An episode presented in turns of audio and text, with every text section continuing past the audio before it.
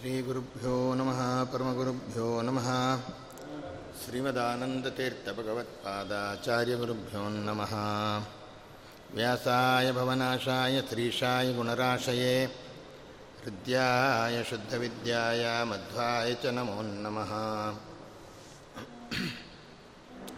आचार्यपवनोऽस्माकम् आचार्याणि च भारति देवो नारायणश्रीशः देवी मङ्गलदेवताः चित्रैपदैश्च गम्भीरै वाक्यैर्मानेरखण्डितै गुरुभावं व्यञ्जयन्ती भाति श्रीजयतीर्थवाक् अर्तिकल्पितकल्पोऽयं प्रत्यर्तिगजकेसरि व्यासतीर्थगुरोर्भूयात् अस्मदिष्टार्थसिद्धै तपोविद्याविरक्त्यादि सद्गुणौघाकरानहं वादिराजगुरून् वन्दे हयग्रीवपदाश्रयन् पूज्याय राघवेन्द्राय ಸತ್ಯಧರ್ಮರತಾಯ ಚ.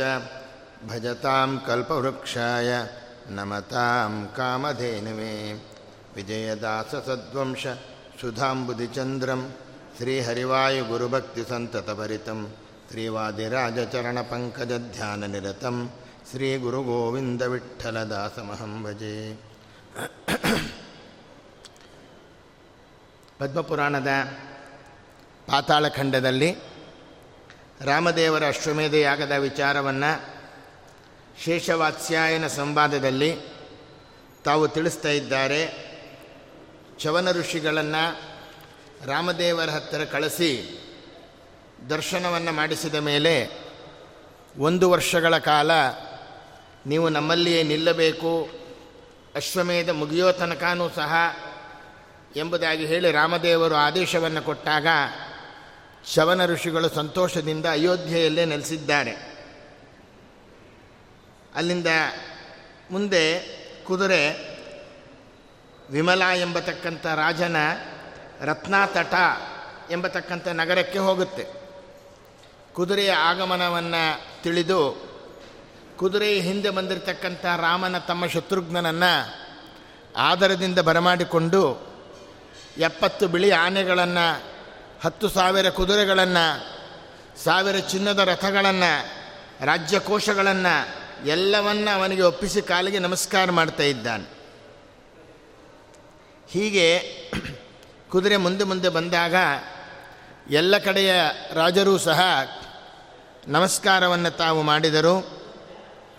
ಮುಂದೆ ಒಂದು ಪರ್ವತ ಎದುರಾಗುತ್ತೆ. ಸ್ಫಟಿಕ, ಚಿನ್ನ, ಬೆಳ್ಳಿ, ಗೈರಿಕ ಮುಂತಾದ ಧಾತುಗಳು, ಸೀಸ ಇವೆಲ್ಲ ಹೇರಳವಾಗಿದೆ. ಅಂತಹ ಪರ್ವತದಲ್ಲಿ ಯಾವ ಭಯವೂ ಇಲ್ಲದೆ ಇರ್ತಕ್ಕಂಥ ದಂಪತಿಗಳು, ಗಂಧರ್ವರು, ಅಪ್ಸರೆಯರು, ಇವರೆಲ್ಲ ಶತ್ರುಘ್ನ ನೋಡಿ ಆಶ್ಚರ್ಯವನ್ನು ಪಡ್ತಾರೆ. ಅವನಿಗೂ ಆಶ್ಚರ್ಯ ಆಯಿತು. ಇದು ಯಾವ ಬೆಟ್ಟ? ಬಹಳ ಆಶ್ಚರ್ಯಕರವಾಗಿದೆಯಲ್ಲ. ಇಲ್ಲಿ ದೇವಾಲಯ ಇದೆಯಾ? ದೇವತೆಗಳ ವಿಹಾರ ಸ್ಥಳ ಇದೆಯಾ? ಇದರ ಸೌಂದರ್ಯ ಇದರ ಒಂದು ಸಂಪತ್ತು ನನ್ನ ಮನಸ್ಸಿನಲ್ಲಿ ದಿಗ್ಭ್ರಮೆಯನ್ನು ಉಂಟು ಮಾಡಿದೆ ಎಂದಾಗ ಸುಮತಿ ಎಂಬತಕ್ಕಂಥ ಮಂತ್ರಿ ಹೇಳ್ತಾನೆ, ಇದು ನೀಲಪರ್ವತ. ಪಾಪಿಗಳ ಕಣ್ಣಿಗೆ ಇದು ಕಾಣಿಸ್ಕೊಳ್ಳೋದಿಲ್ಲ. ಯಾರು ಪರಸ್ತ್ರೀ ಸಂಘವನ್ನು ಮಾಡ್ತಾರೆ ಅವರಿಗೆ ಕಾಣಿಸ್ಕೊಳ್ಳೋದಿಲ್ಲ. ಭಗವಂತನಲ್ಲಿ ಗುಣಗಳು ಇದೆ ಅಂತ ಒಪ್ಪದೇ ಇರತಕ್ಕಂಥ ನರಾಧಮರಿಗೆ ಇದು ಕಾಣಿಸಿಕೊಳ್ತಕ್ಕಂಥದ್ದಲ್ಲ. ಶ್ರೀರಾಮಚಂದ್ರನಲ್ಲಿ ಭಕ್ತಿ ಇಲ್ಲದವರು ಯಾರೂ ಈ ಪರ್ವತವನ್ನು ಕಾಣೋದಿಲ್ಲ.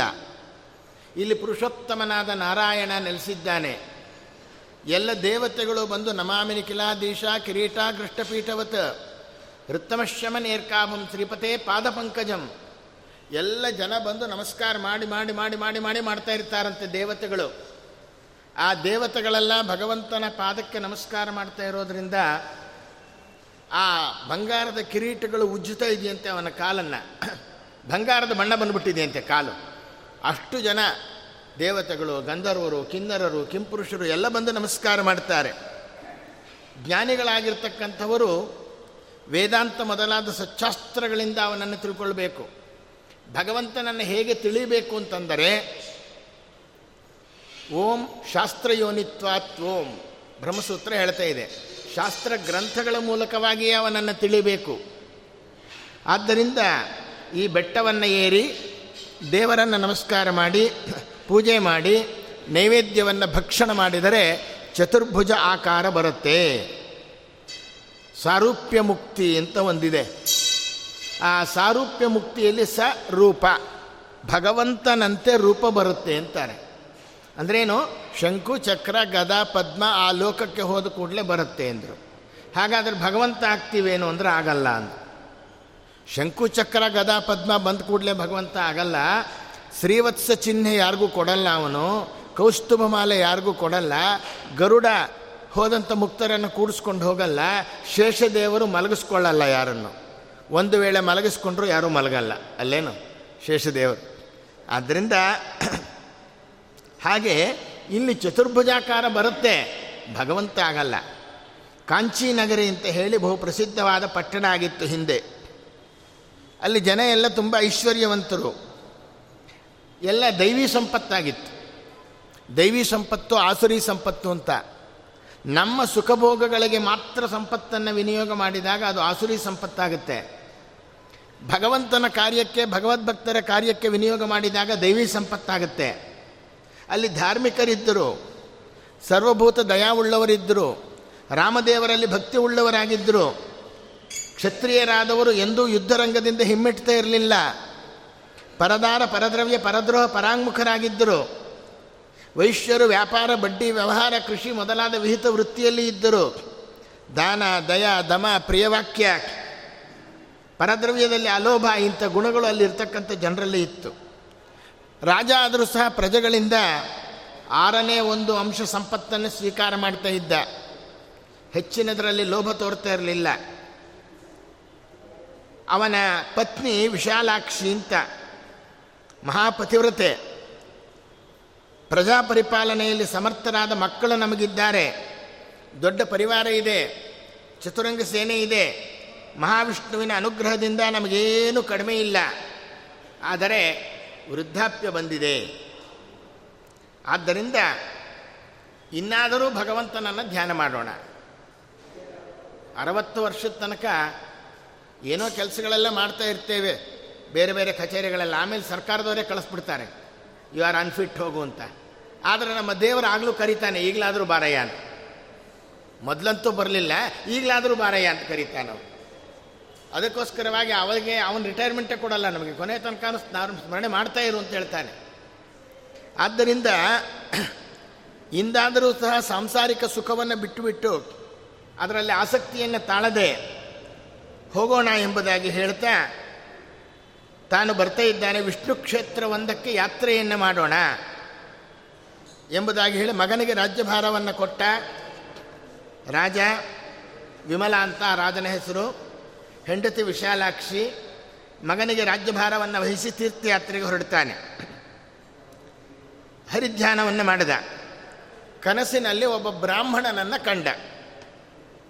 ಬೆಳಗ್ಗೆ ಎದ್ದು ಸಂಧ್ಯಾವಂದನಾದಿಗಳನ್ನು ಮಾಡಿ ಮಂತ್ರಿಗಳೊಂದಿಗೆ ಸಭೆಯಲ್ಲಿ ಕುಳಿತಿದ್ದಾನೆ. ಒಂದು ಜಟೆ ಬಿಟ್ಟಂತಹ ನಾರುಡಿಗೆಯನ್ನು ಹುಟ್ಟಂತಹ ಕೌಪಿನ ದಂಡಗಳನ್ನು ಧರಿಸಿದ ಓರ್ವ ತಪಸ್ವಿ ಬರ್ತಾನೆ.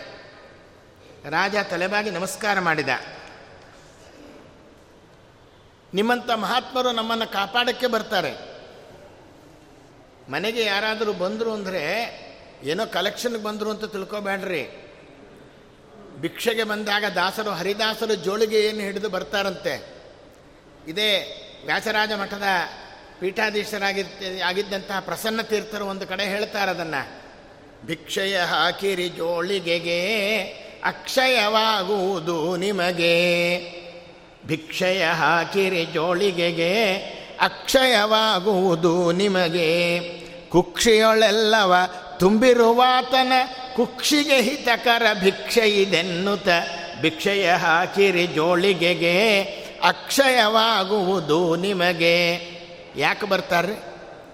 ಹೊಟ್ಟೆಗೆ ಇಲ್ಲದೆ ಬಂದಿಲ್ಲ, ಕೊಟ್ಟರೆ ಕೊಡುವೆವು ಪುಣ್ಯದ ಕಟ್ಟನು. ಅಷ್ಟು ಪಾಪಗಳನ್ನು ಹಿಟ್ಟನು ಮಾಡುತ್ತ, ಕೃಷ್ಣನ ದಯೆಯ ತಂಬಿಟ್ಟನು ಕೊಡುವೆವು ಭಿಕ್ಷೆಯ ಹಾಕಿರಿ ಜೋಳಿಗೆಗೆ, ಅಕ್ಷಯವಾಗುವುದು ನಿಮಗೆ. ವ್ಯಾಸರಾದರು ಯಾಯಿವಾರವ ಮಾಡಿ ವಿಪ್ರರಿಗೆ ಮೃಷ್ಟಾನ್ನ ಪ್ರಿಯದಲ್ಲಿ ತಾನೊಂದು ಕೊಡದ ಲೋಭಿ ಅಂತ ಹೇಳಿದರು. ಯಾಯಾವರ ನಾಲ್ಕು ಮನೆಯಲ್ಲಿ ಭಿಕ್ಷೆಯನ್ನು ಬೇಡಿ ಮಾಡು. ಇವತ್ತು ದೊಡ್ಡ ದೊಡ್ಡ ದೇವಾಲಯಗಳನ್ನು ಕಟ್ಟಿಸ್ತಕ್ಕಂಥ ಶ್ರೀಮಂತರು ಇರಬಹುದು. ಒಬ್ಬರೇ ಲಕ್ಷಾಂತರ ಜನರಿಗೆ ಅನ್ನದಾನ ಮಾಡ್ತಕ್ಕಂಥ ವ್ಯಕ್ತಿ ಇರಬಹುದು. ಆದರೆ ಹಾಗೆ ಮಾಡಿದರೆ ಏನಾಗುತ್ತೆ ಅಂದರೆ ದೇವರ ಹೆಸರು ಬರೋದಿಲ್ಲ. ಇವತ್ತು ಬ ಹೈದರಾಬಾದ್ಗೆ ಹೋಗ್ಬಿಟ್ಟು ಬಿರ್ಲಾ ಮಂದಿರ್ ಎಲ್ಲಿದೆ ಅಂದರೆ ಯಾರಾದರೂ ತೋರಿಸ್ತಾರೆ. ಆ ಬಿರ್ಲಾ ಮಂದಿರ್ಗೆ ಹೋದರೆ ಬಿರ್ಲಾ ದೇವ ದೇವ ಕಟ್ಟಿದಂಥ ದೇವಸ್ಥಾನ, ಅಲ್ಲಿ ಇರೋದು ವೆಂಕಟೇಶ್ ದೇವರು. ವೆಂಕಟೇಶ್ ದೇವ್ರ ಗುಡಿ ಎಲ್ಲಿದೆ ಅಂದರೆ ಯಾರೂ ತೋರಿಸಲ್ಲ. ಬಿರ್ಲಾ ಮಂದಿರ್ ಎಲ್ಲಿದೆ ಅಂದರೆ ತೋರಿಸ್ತಾರೆ. ಡೆಲ್ಲಿಗೆ ಹೋಗ್ರಿ, ಟಾಟಾ ಮಂದಿರ್ ಎಲ್ಲಿದೆ ಅಂದರೆ ತೋರಿಸ್ತಾರೆ. ಅಲ್ಲಿ ಇರೋದು ಲಕ್ಷ್ಮೀನಾರಾಯಣ ದೇವರು. ಲಕ್ಷ್ಮೀನಾರಾಯಣ ಮಂದಿರ ಅಂತ ಯಾರೂ ಹೇಳಲ್ಲ. ಆ ದೇವಸ್ಥಾನವನ್ನು ಕಟ್ಟಿಸಿದ ಒಬ್ಬ ಸಾಹುಕಾರನ ಹೆಸರು ಹೇಳ್ತಾರೆ. ಹಾಗಾಗಬಾರದು ಅಂತ ಹೇಳಿ ಹತ್ತು ಜನರ ಹತ್ತಿರದಲ್ಲಿ ಯಾಯಿವಾರವನ್ನು ಮಾಡಿ ಮೃಷ್ಟಾನ್ ಎಲ್ಲರಿಗೂ ಅದರ ಲಾಭ ಸಿಕ್ಕಲಿ ಅಂತ ಮಾಡಿದ್ದಂತೆ. ಹಿಂದೆ ಶ್ರಾವಣ ಮಾಸದಲ್ಲಿ ವೆಂಕಟೇಶಾಯ ಮಂಗಳಂ ಅಂತ ಹೋಗ್ತಾ ಇದ್ರು. ಅದನ್ನು ಪ್ರಸನ್ನ ತೀರ್ಥರು ಹೇಳ್ತಾರೆ, ಶ್ರಾವಣ ಮಾಸದ ಶನಿವಾರ, ಯಾವನು ಕೊಡುವನು ಮನಸಾರ, ಜೀವನ ಕ್ಲೇಶದ ಪರಿಹಾರ, ಭಾವದಿ ಪೊಂದುವ ಸುಖಸಾರ ಭಿಕ್ಷಯ ಹಾಕಿರಿ ಜೋಳಿಗೆಗೆ, ಅಕ್ಷಯವಾಗುವುದು ನಿಮಗೆ. ಮೋಸವಿದಲ್ಲವು ದಾಸ ಪ್ರಸನ್ನ ತುಷನ ವೈಭವ ಶ್ರೀಶನೆ ಬಲ್ಲನು. ಸಾಸಿರ ಸಾಸಿರ ನಾಣ್ಯದ ಕಾರ್ಯವ ವೀಸಕ್ಕೆ ಮಾರುವ ದಾಸರ ಗುಂಪಿದು ಭಿಕ್ಷೆಯ ಹಾಕಿರಿ ಜೋಳಿಗೆಗೆ, ಅಕ್ಷಯವಾಗುವುದು ನಿಮಗೆ. ಅದಕ್ಕೆ ಪುರಂದರದಾಸರು, ವಿಜಯದಾಸರು, ಗೋಪಾಲದಾಸರು, ಜಗನ್ನಾಥದಾಸರು ಎಲ್ಲರೂ ಯಾಯವಾರ ಮಾಡಿದ್ದವರೇ. ನವಕೋಟಿ ನಾರಾಯಣನಾಗಿರ್ತಕ್ಕಂಥ ಶ್ರೀನಿವಾಸ ನಾಯಕ ಎಲ್ಲವನ್ನು ತೊರೆದು ಜೋಳಿಗೆಯನ್ನು ಕೈನಲ್ಲಿ ಹಿಡ್ಕೊಂಡು ಹೋದರು. ಒಂದು ಗೋಪಾಳ ಬುಟ್ಟಿ ಹಿಡಿಯುವುದಕ್ಕೆ ಭೂಪತಿ ಎಂದು ನಾಚುತ್ತಲಿದ್ದೆ. ಆ ಪತ್ನಿ ಕುಲ ಸಾವಿರವಾಗಲಿ ಗೋಪಾಳ ಬುಟ್ಟಿ ಹಿಡಿಸಿದಳಯ್ಯ. ಗೋಪಾಲನ ಬುಟ್ಟಿ ಗೋಪಾಲನ ಸೇವೆ, ಅದೇ ಗೋಪಾಳ ಎಂಬುದಾಗಿ ಆಗಿದೆ. ಆದ್ದರಿಂದ ತಾವು ಹೇಳ್ತಾ ಇದ್ದಾರೆ, ಈ ಒಂದು ರಾಜ ಯಾರು ನಮ್ಮ ಮನೆಗೆ ಬರುತ್ತಾರೆ, ಅವರಿಗೆ ನಾವು ಏನೋ ನಮ್ಮ ಕೈಲಾದದ್ದನ್ನು ಕಿಂಚಿತ್ತನ್ನು ಹಾಕಿ ಕೃಷ್ಣಾರ್ಪಣ ಅಂದರೆ ಅದು ಭಗವಂತ ಸ್ವೀಕಾರ ಮಾಡ್ತಾನೆ. ನಾನು ವೃದ್ಧ, ಸಂಸಾರದಿಂದ ಬಿಡುಗಡೆ ಹೊಂದುವ ಯತ್ನವನ್ನು ಮಾಡಬೇಕು. ಯಾವ ದೇವತೆಯನ್ನು, ಯಾವ ತೀರ್ಥವನ್ನು ಇದಕ್ಕೆ ಸೇವನೆ ಮಾಡಬೇಕು? ತಾವು ಸಮಾಧಿಯಲ್ಲಿ ಧ್ಯಾನ ಮಾಡೋರು ಹೌದು, ಎಲ್ಲ ತೀರ್ಥಯಾತ್ರೆಗಳನ್ನು ಮಾಡಿ ಪುಣ್ಯ ಸಂಪಾದನೆ ಮಾಡಿದವರು ಹೌದು. ಶ್ರದ್ಧೆಯಿಂದ ಕೇಳ್ತಾ ಇದ್ದೀನಿ, ಉಪದೇಶ ಮಾಡ್ರಿ ಇಂದ ರಾಜ ಒಬ್ಬ ಬ್ರಾಹ್ಮಣನನ್ನು. ಆಗ ಬ್ರಾಹ್ಮಣ ಹೇಳ್ತಾನೆ, ಸಂಸಾರದ ತಾಪವನ್ನು ಕಳೆದುಕೊಳ್ಳಬೇಕಾದರೆ ಶ್ರೀರಾಮಚಂದ್ರನನ್ನು ಪೂಜೆ ಮಾಡಬೇಕಪ್ಪ. ಅವನೇ ಸಾಕ್ಷಾತ್ ಪುರುಷೋತ್ತಮ. ಅನೇಕ ತೀರ್ಥಕ್ಷೇತ್ರಗಳನ್ನು ಕಂಡಿದ್ದೇನೆ. ಅಯೋಧ್ಯೆ, ಸರಯು, ತಪತಿ, ಹರಿದ್ವಾರ ಆವಂತಿ, ಕಾಂಚಿ, ರೇವಾಸಾಗರ, ಸಂಗಮ, ಗೋಕರ್ಣ, ಧನುಷ್ಕೋಟಿ ಎಲ್ಲ ಮೋಕ್ಷದಾಯಕವಾಗಿರೋದು. ಕಪ್ಪಾಗಿರಲಿ, ನಿರ್ಮಲವಾಗಿರಲಿ, ಎಲ್ಲಿಯ ನೀರು ಮೈಮೇಲೆ ತಾಕಿದ ಮಾತ್ರದಿಂದ ಪಾತಕವನ್ನು ಕಳೆಯುತ್ತೋ ಅಂಥ ತೀರ್ಥಗಳನ್ನು ನಾನು ನೋಡಿದ್ದೇನೆ, ಆ ಬ್ರಾಹ್ಮಣ ಹೇಳುತ್ತಾನೆ. ದ್ವಾರಾವತಿ ಅಂಥ ತೀರ್ಥಗಳಲ್ಲಿ ಒಂದು. ಗೋಮತಿ ನದಿಯಲ್ಲಿ ಹರಿತಾ ಇದೆ. ಅಲ್ಲಿ ಮರಣ ಹೊಂದಿದರೆ ಮೋಕ್ಷ ದೊರೆಯುತ್ತೆ ಅಂತ ಹೇಳ್ತಾರೆ ಅಲ್ಲಿ ವಾಸ ಮಾಡೋರಿಗೆ ಕಲಿಯ ಬಾಧೆ ಇರೋದಿಲ್ಲ. ಅಲ್ಲಿಯ ಕಲ್ಲು ಇದೆಯಲ್ಲ, ಅದು ಚಕ್ರದ ಚಿಹ್ನೆಯನ್ನು ಚಕ್ರಾಂಕಿತ ಅಂತ ಕರೀತಾರೆ ನೋಡ್ರಿ. ದ್ವಾರಕಾ, ಅಲ್ಲಿ ಹೋದರೆ ಅದನ್ನೇ ಹೇಳ್ತಾ ಇರ್ತಕ್ಕಂಥ ದೇವರು ಚಕ್ರದ ಚಿಹ್ನೆಯನ್ನು ಕಲ್ಲುಗಳು ಧರಿಸಿರುತ್ತೆ. ಪಶು ಪಕ್ಷಿ ಕೀಟಗಳಿಗೆ ಚಕ್ರ ಚಿಹ್ನೆ ಇರುತ್ತೆ. ಮಾನವರು ಚಕ್ರಧಾರಿಗಳೇ, ತಪ್ತಮುದ್ರಾಧಾರಣೆ ಶಂಕುಚಕ್ರವನ್ನು ಹಾಕ್ಕೊಳ್ತೀವಲ್ಲ ಅಲ್ಲಿ ಸರ್ವಲೋಕ ಪಾಲಕನಾದ ತ್ರಿವಿಕ್ರಮನಿದ್ದಾನೆ. ಆ ಕ್ಷೇತ್ರವನ್ನು ಕಾಣಲು ಬಹು ಪುಣ್ಯ ಮಾಡಿರಬೇಕು. ನಾನು ಕುರುಕ್ಷೇತ್ರವನ್ನು ನೋಡಿದೆ. ಎಲ್ಲ ಮಹಾಪಾಪಗಳನ್ನು ಕಳೆಯುವ ಶಮಂತ ಪಂಚಕ ಎಂಬತಕ್ಕಂಥ ಸರೋವರ ಇದೆ. ತಾರಕ ಮಂತ್ರವನ್ನು ಉಪದೇಶ ಮಾಡ್ತಕ್ಕಂಥ ವಿಶ್ವನಾಥ ಇರತಕ್ಕಂಥ ವಾರಣಾಸಿಯನ್ನು ಕಂಡೆ. ಅಲ್ಲಿ ಮರಣ ಹೊಂದಿದರೆ ಕೈಲಾಸ ದೊರೆಯುತ್ತೆ. ಗಂಗೆ ಉತ್ತರ ವಾಹಿನಿಯಾಗಿರುವ ಮಣಿಕರ್ಣಿಕಾ ತೀರ್ಥ ಮೋಕ್ಷದಾಯಕವಾಗಿದೆ. ಇಲ್ಲಿ ಜಡೆ, ಕುಂಡಲ, ಗಜ ಚರ್ಮ ಇವುಗಳನ್ನು ಧಾರಣೆ ಮಾಡಿದ ಶಿವಗಣಗಳಿದೆ. ಯಮನಿಗೆ ಶಾಸನವನ್ನು ಮಾಡುವ ಕಾಲಭೈರವ ಇಲ್ಲಿ ಇದ್ದಾನೆ. ಮಾನವರ ಬಳಿಗೆ ಯಮನೆಂದೂ ಸುಳಿಯೋದಿಲ್ಲ, ರಾಮಚಂದ್ರನಲ್ಲಿ ಭಕ್ತಿ ಮಾಡಿದರೆ. ಯಮದೂತರು ಬರೋದಿಲ್ಲ ವಿಷ್ಣು ದೂತರು ಬಂದು ಕಳ್ಕೊಂಡು ಹೋಗ್ತಾರೆ, ಅಜಾಮಿಳ ಉಪಾಖ್ಯಾನವೇ ಸಾಕ್ಷಿ ಭಾಗವತದಲ್ಲಿ. ಆದರೆ, ಇನ್ನೂ ಒಂದು ಹೇಳ್ತೀನಿ ಕೇಳು ಒಂದು. ನೀಲಪರ್ವತ ಅಂತ ಒಂದಿದೆ ರಾಜ. ಅಂದರೆ ಅವನು ಯಾವ ತೀರ್ಥಕ್ಷೇತ್ರಕ್ಕೆ ಹೋಗಬೇಕು ಅಂತ ಕೇಳ್ತಾನೆ ರಾಜ, ಅದಕ್ಕೆ ಎಲ್ಲ ತೀರ್ಥಕ್ಷೇತ್ರಗಳ ವರ್ಣನೆ ಮಾಡ್ತಾರೆ. ಒಂದು ತೀರ್ಥ ಪ್ರಬಂಧ ಇದ್ದಂಗೆ ಇದು. ಆದ್ದರಿಂದ ನೀಲ ಪರ್ವತದಲ್ಲಿ ನಾನು ಕಂಡ ಅದ್ಭುತವನ್ನು ಹೇಳ್ತೇನೆ ಕೇಳು. ಗಂಗಾಸಾಗರ ಜಲದಿಂದ ಆ ಬೆಟ್ಟದ ಎದುರಿನ ನೆಲ ಪರಿಶುದ್ಧವಾಗಿದೆ. ಅಲ್ಲಿ ಬೇಡರಿಗೆ ನಾಲ್ಕು ಕೈಗಳಿದೆ. ಧನುರ್ಧಾರಿಗಳಾಗಿದ್ದು ಹಣ್ಣು, ಗಡ್ಡೆ, ಗೆಣಸುಗಳನ್ನು ತಿಂದು ಬದುಕ್ತಾ ಇದ್ದರು ಇದೇನು ವೈಕುಂಠ ಲೋಕದ ಪ್ರಜೆಗಳಂತೆ ನಾಲ್ಕು ಕೈಗಳಲ್ಲಿ ಶಂಕುಚಕ್ರ ಗದ ಶಾಂಗ್ರ ಹಿಡ್ಕೊಂಡು ವನಮಾಲೆ ಧರಿಸಿ ವಿಷ್ಣು ಭಕ್ತರಾಗಿದ್ದಾರೆ. ಐಶ್ವ, ಅವರಿಗೆ ಆಶ್ಚರ್ಯದಿಂದ ಅವರನ್ನು ಕೇಳಿದೆ, ನಿಮಗೆ ನಾಲ್ಕು ತೋಳುಗಳು ಹೇಗೆ ಬಂದು ಅಂತ. ನನ್ನ ಅಜ್ಞಾನವನ್ನು ಕಂಡು ಪರಿಹಾಸ್ಯ ಮಾಡಿದರು. ಇವನು ಬ್ರಾಹ್ಮಣ, ನೈವೇದ್ಯದ ಮಹಾತ್ಮೆ ಇವನಿಗೆ ತಿಳಿದಿಲ್ಲ. ನಾನು ಹೇಳಿದೆ, ಯಾವ ನೈವೇದ್ಯ? ಯಾರ ನೈವೇದ್ಯ? ಆಗ ಬೇಡರು ಹೇಳ್ತಾರೆ ನಮ್ಮ ಒಬ್ಬ ಹುಡುಗ ನೇರಳೆ ಹಣ್ಣನ್ನು ತಿನ್ನುತ್ತಾ ಬೆಟ್ಟದ ತುದಿಯನ್ನು ಏರಿದ. ಯಾವುದು ನೀಲ ಪರ್ವತ. ಅಲ್ಲಿ ಒಂದು ದೇವಸ್ಥಾನ ಇದೆ. ಮರಕತ ಮಣಿ ಮುಂತಾದವುಗಳಿಂದ ನಿರ್ಮಿತವಾಗಿದೆ. ಸೂರ್ಯನಂತೆ ಬೆಳಗುತ್ತಾ ಕತ್ತಲೆಯನ್ನು ಓಡಿಸ್ತಾ ಇರತಕ್ಕಂಥ ದೇವಸ್ಥಾನ ಅದು. ಆದ್ದರಿಂದ ಆ ಹುಡುಗ ದೇವಸ್ಥಾನದ ಒಳಗೆ ಏನಿದೆ ಅಂತ ಹೊಕ್ಕ ದೇವದಾನವರಿಂದ ಪೂಜಿಸಲ್ಪಡುವ ಪುರುಷೋತ್ತಮನನ್ನು ಕಂಡ. ಕಿರೀಟ, ಹಾರ, ಕೇಯೂರ, ಕುಂಡಲ ಮೊದಲಾದ ಒಡವೆಗಳನ್ನು ತಾನು ತೊಟ್ಟು ಶಂಖಚಕ್ರ ಗದಾ, ಪದ್ಮ, ಶಾಂಗ್ರ ಮುಂತಾದವುಗಳನ್ನು ಹಿಡಿದು ನಿಂತ ಪ್ರಭುವನ್ನು ನಾರದಾದಿ ಮುನಿಗಳು ಅರ್ಚನೆ ಮಾಡ್ತಾ ಇದ್ದಾರೆ. ಸಂಕೀರ್ತನ ನೃತ್ಯಗಳಿಂದ ಆರಾಧನೆ ಮಾಡ್ತಾ ಇದ್ದಾರೆ. ಆನಂದದಿಂದ ನಗುತ್ತಾ ಇದ್ದಾರೆ. ಧೂಪ ದೀಪ ನೈವೇದ್ಯ ನೀರಾಜನಗಳನ್ನು ಮಾಡ್ತಾ ಇದ್ದಾರೆ. ಅಲ್ಲಿ ಒಂದು ಅಗಳು ಬಿದ್ದಿತ್ತು, ದೇವರ ನೈವೇದ್ಯ ಆದ ಒಂದು ಅಗಳು ಬಿದ್ದಿತ್ತು.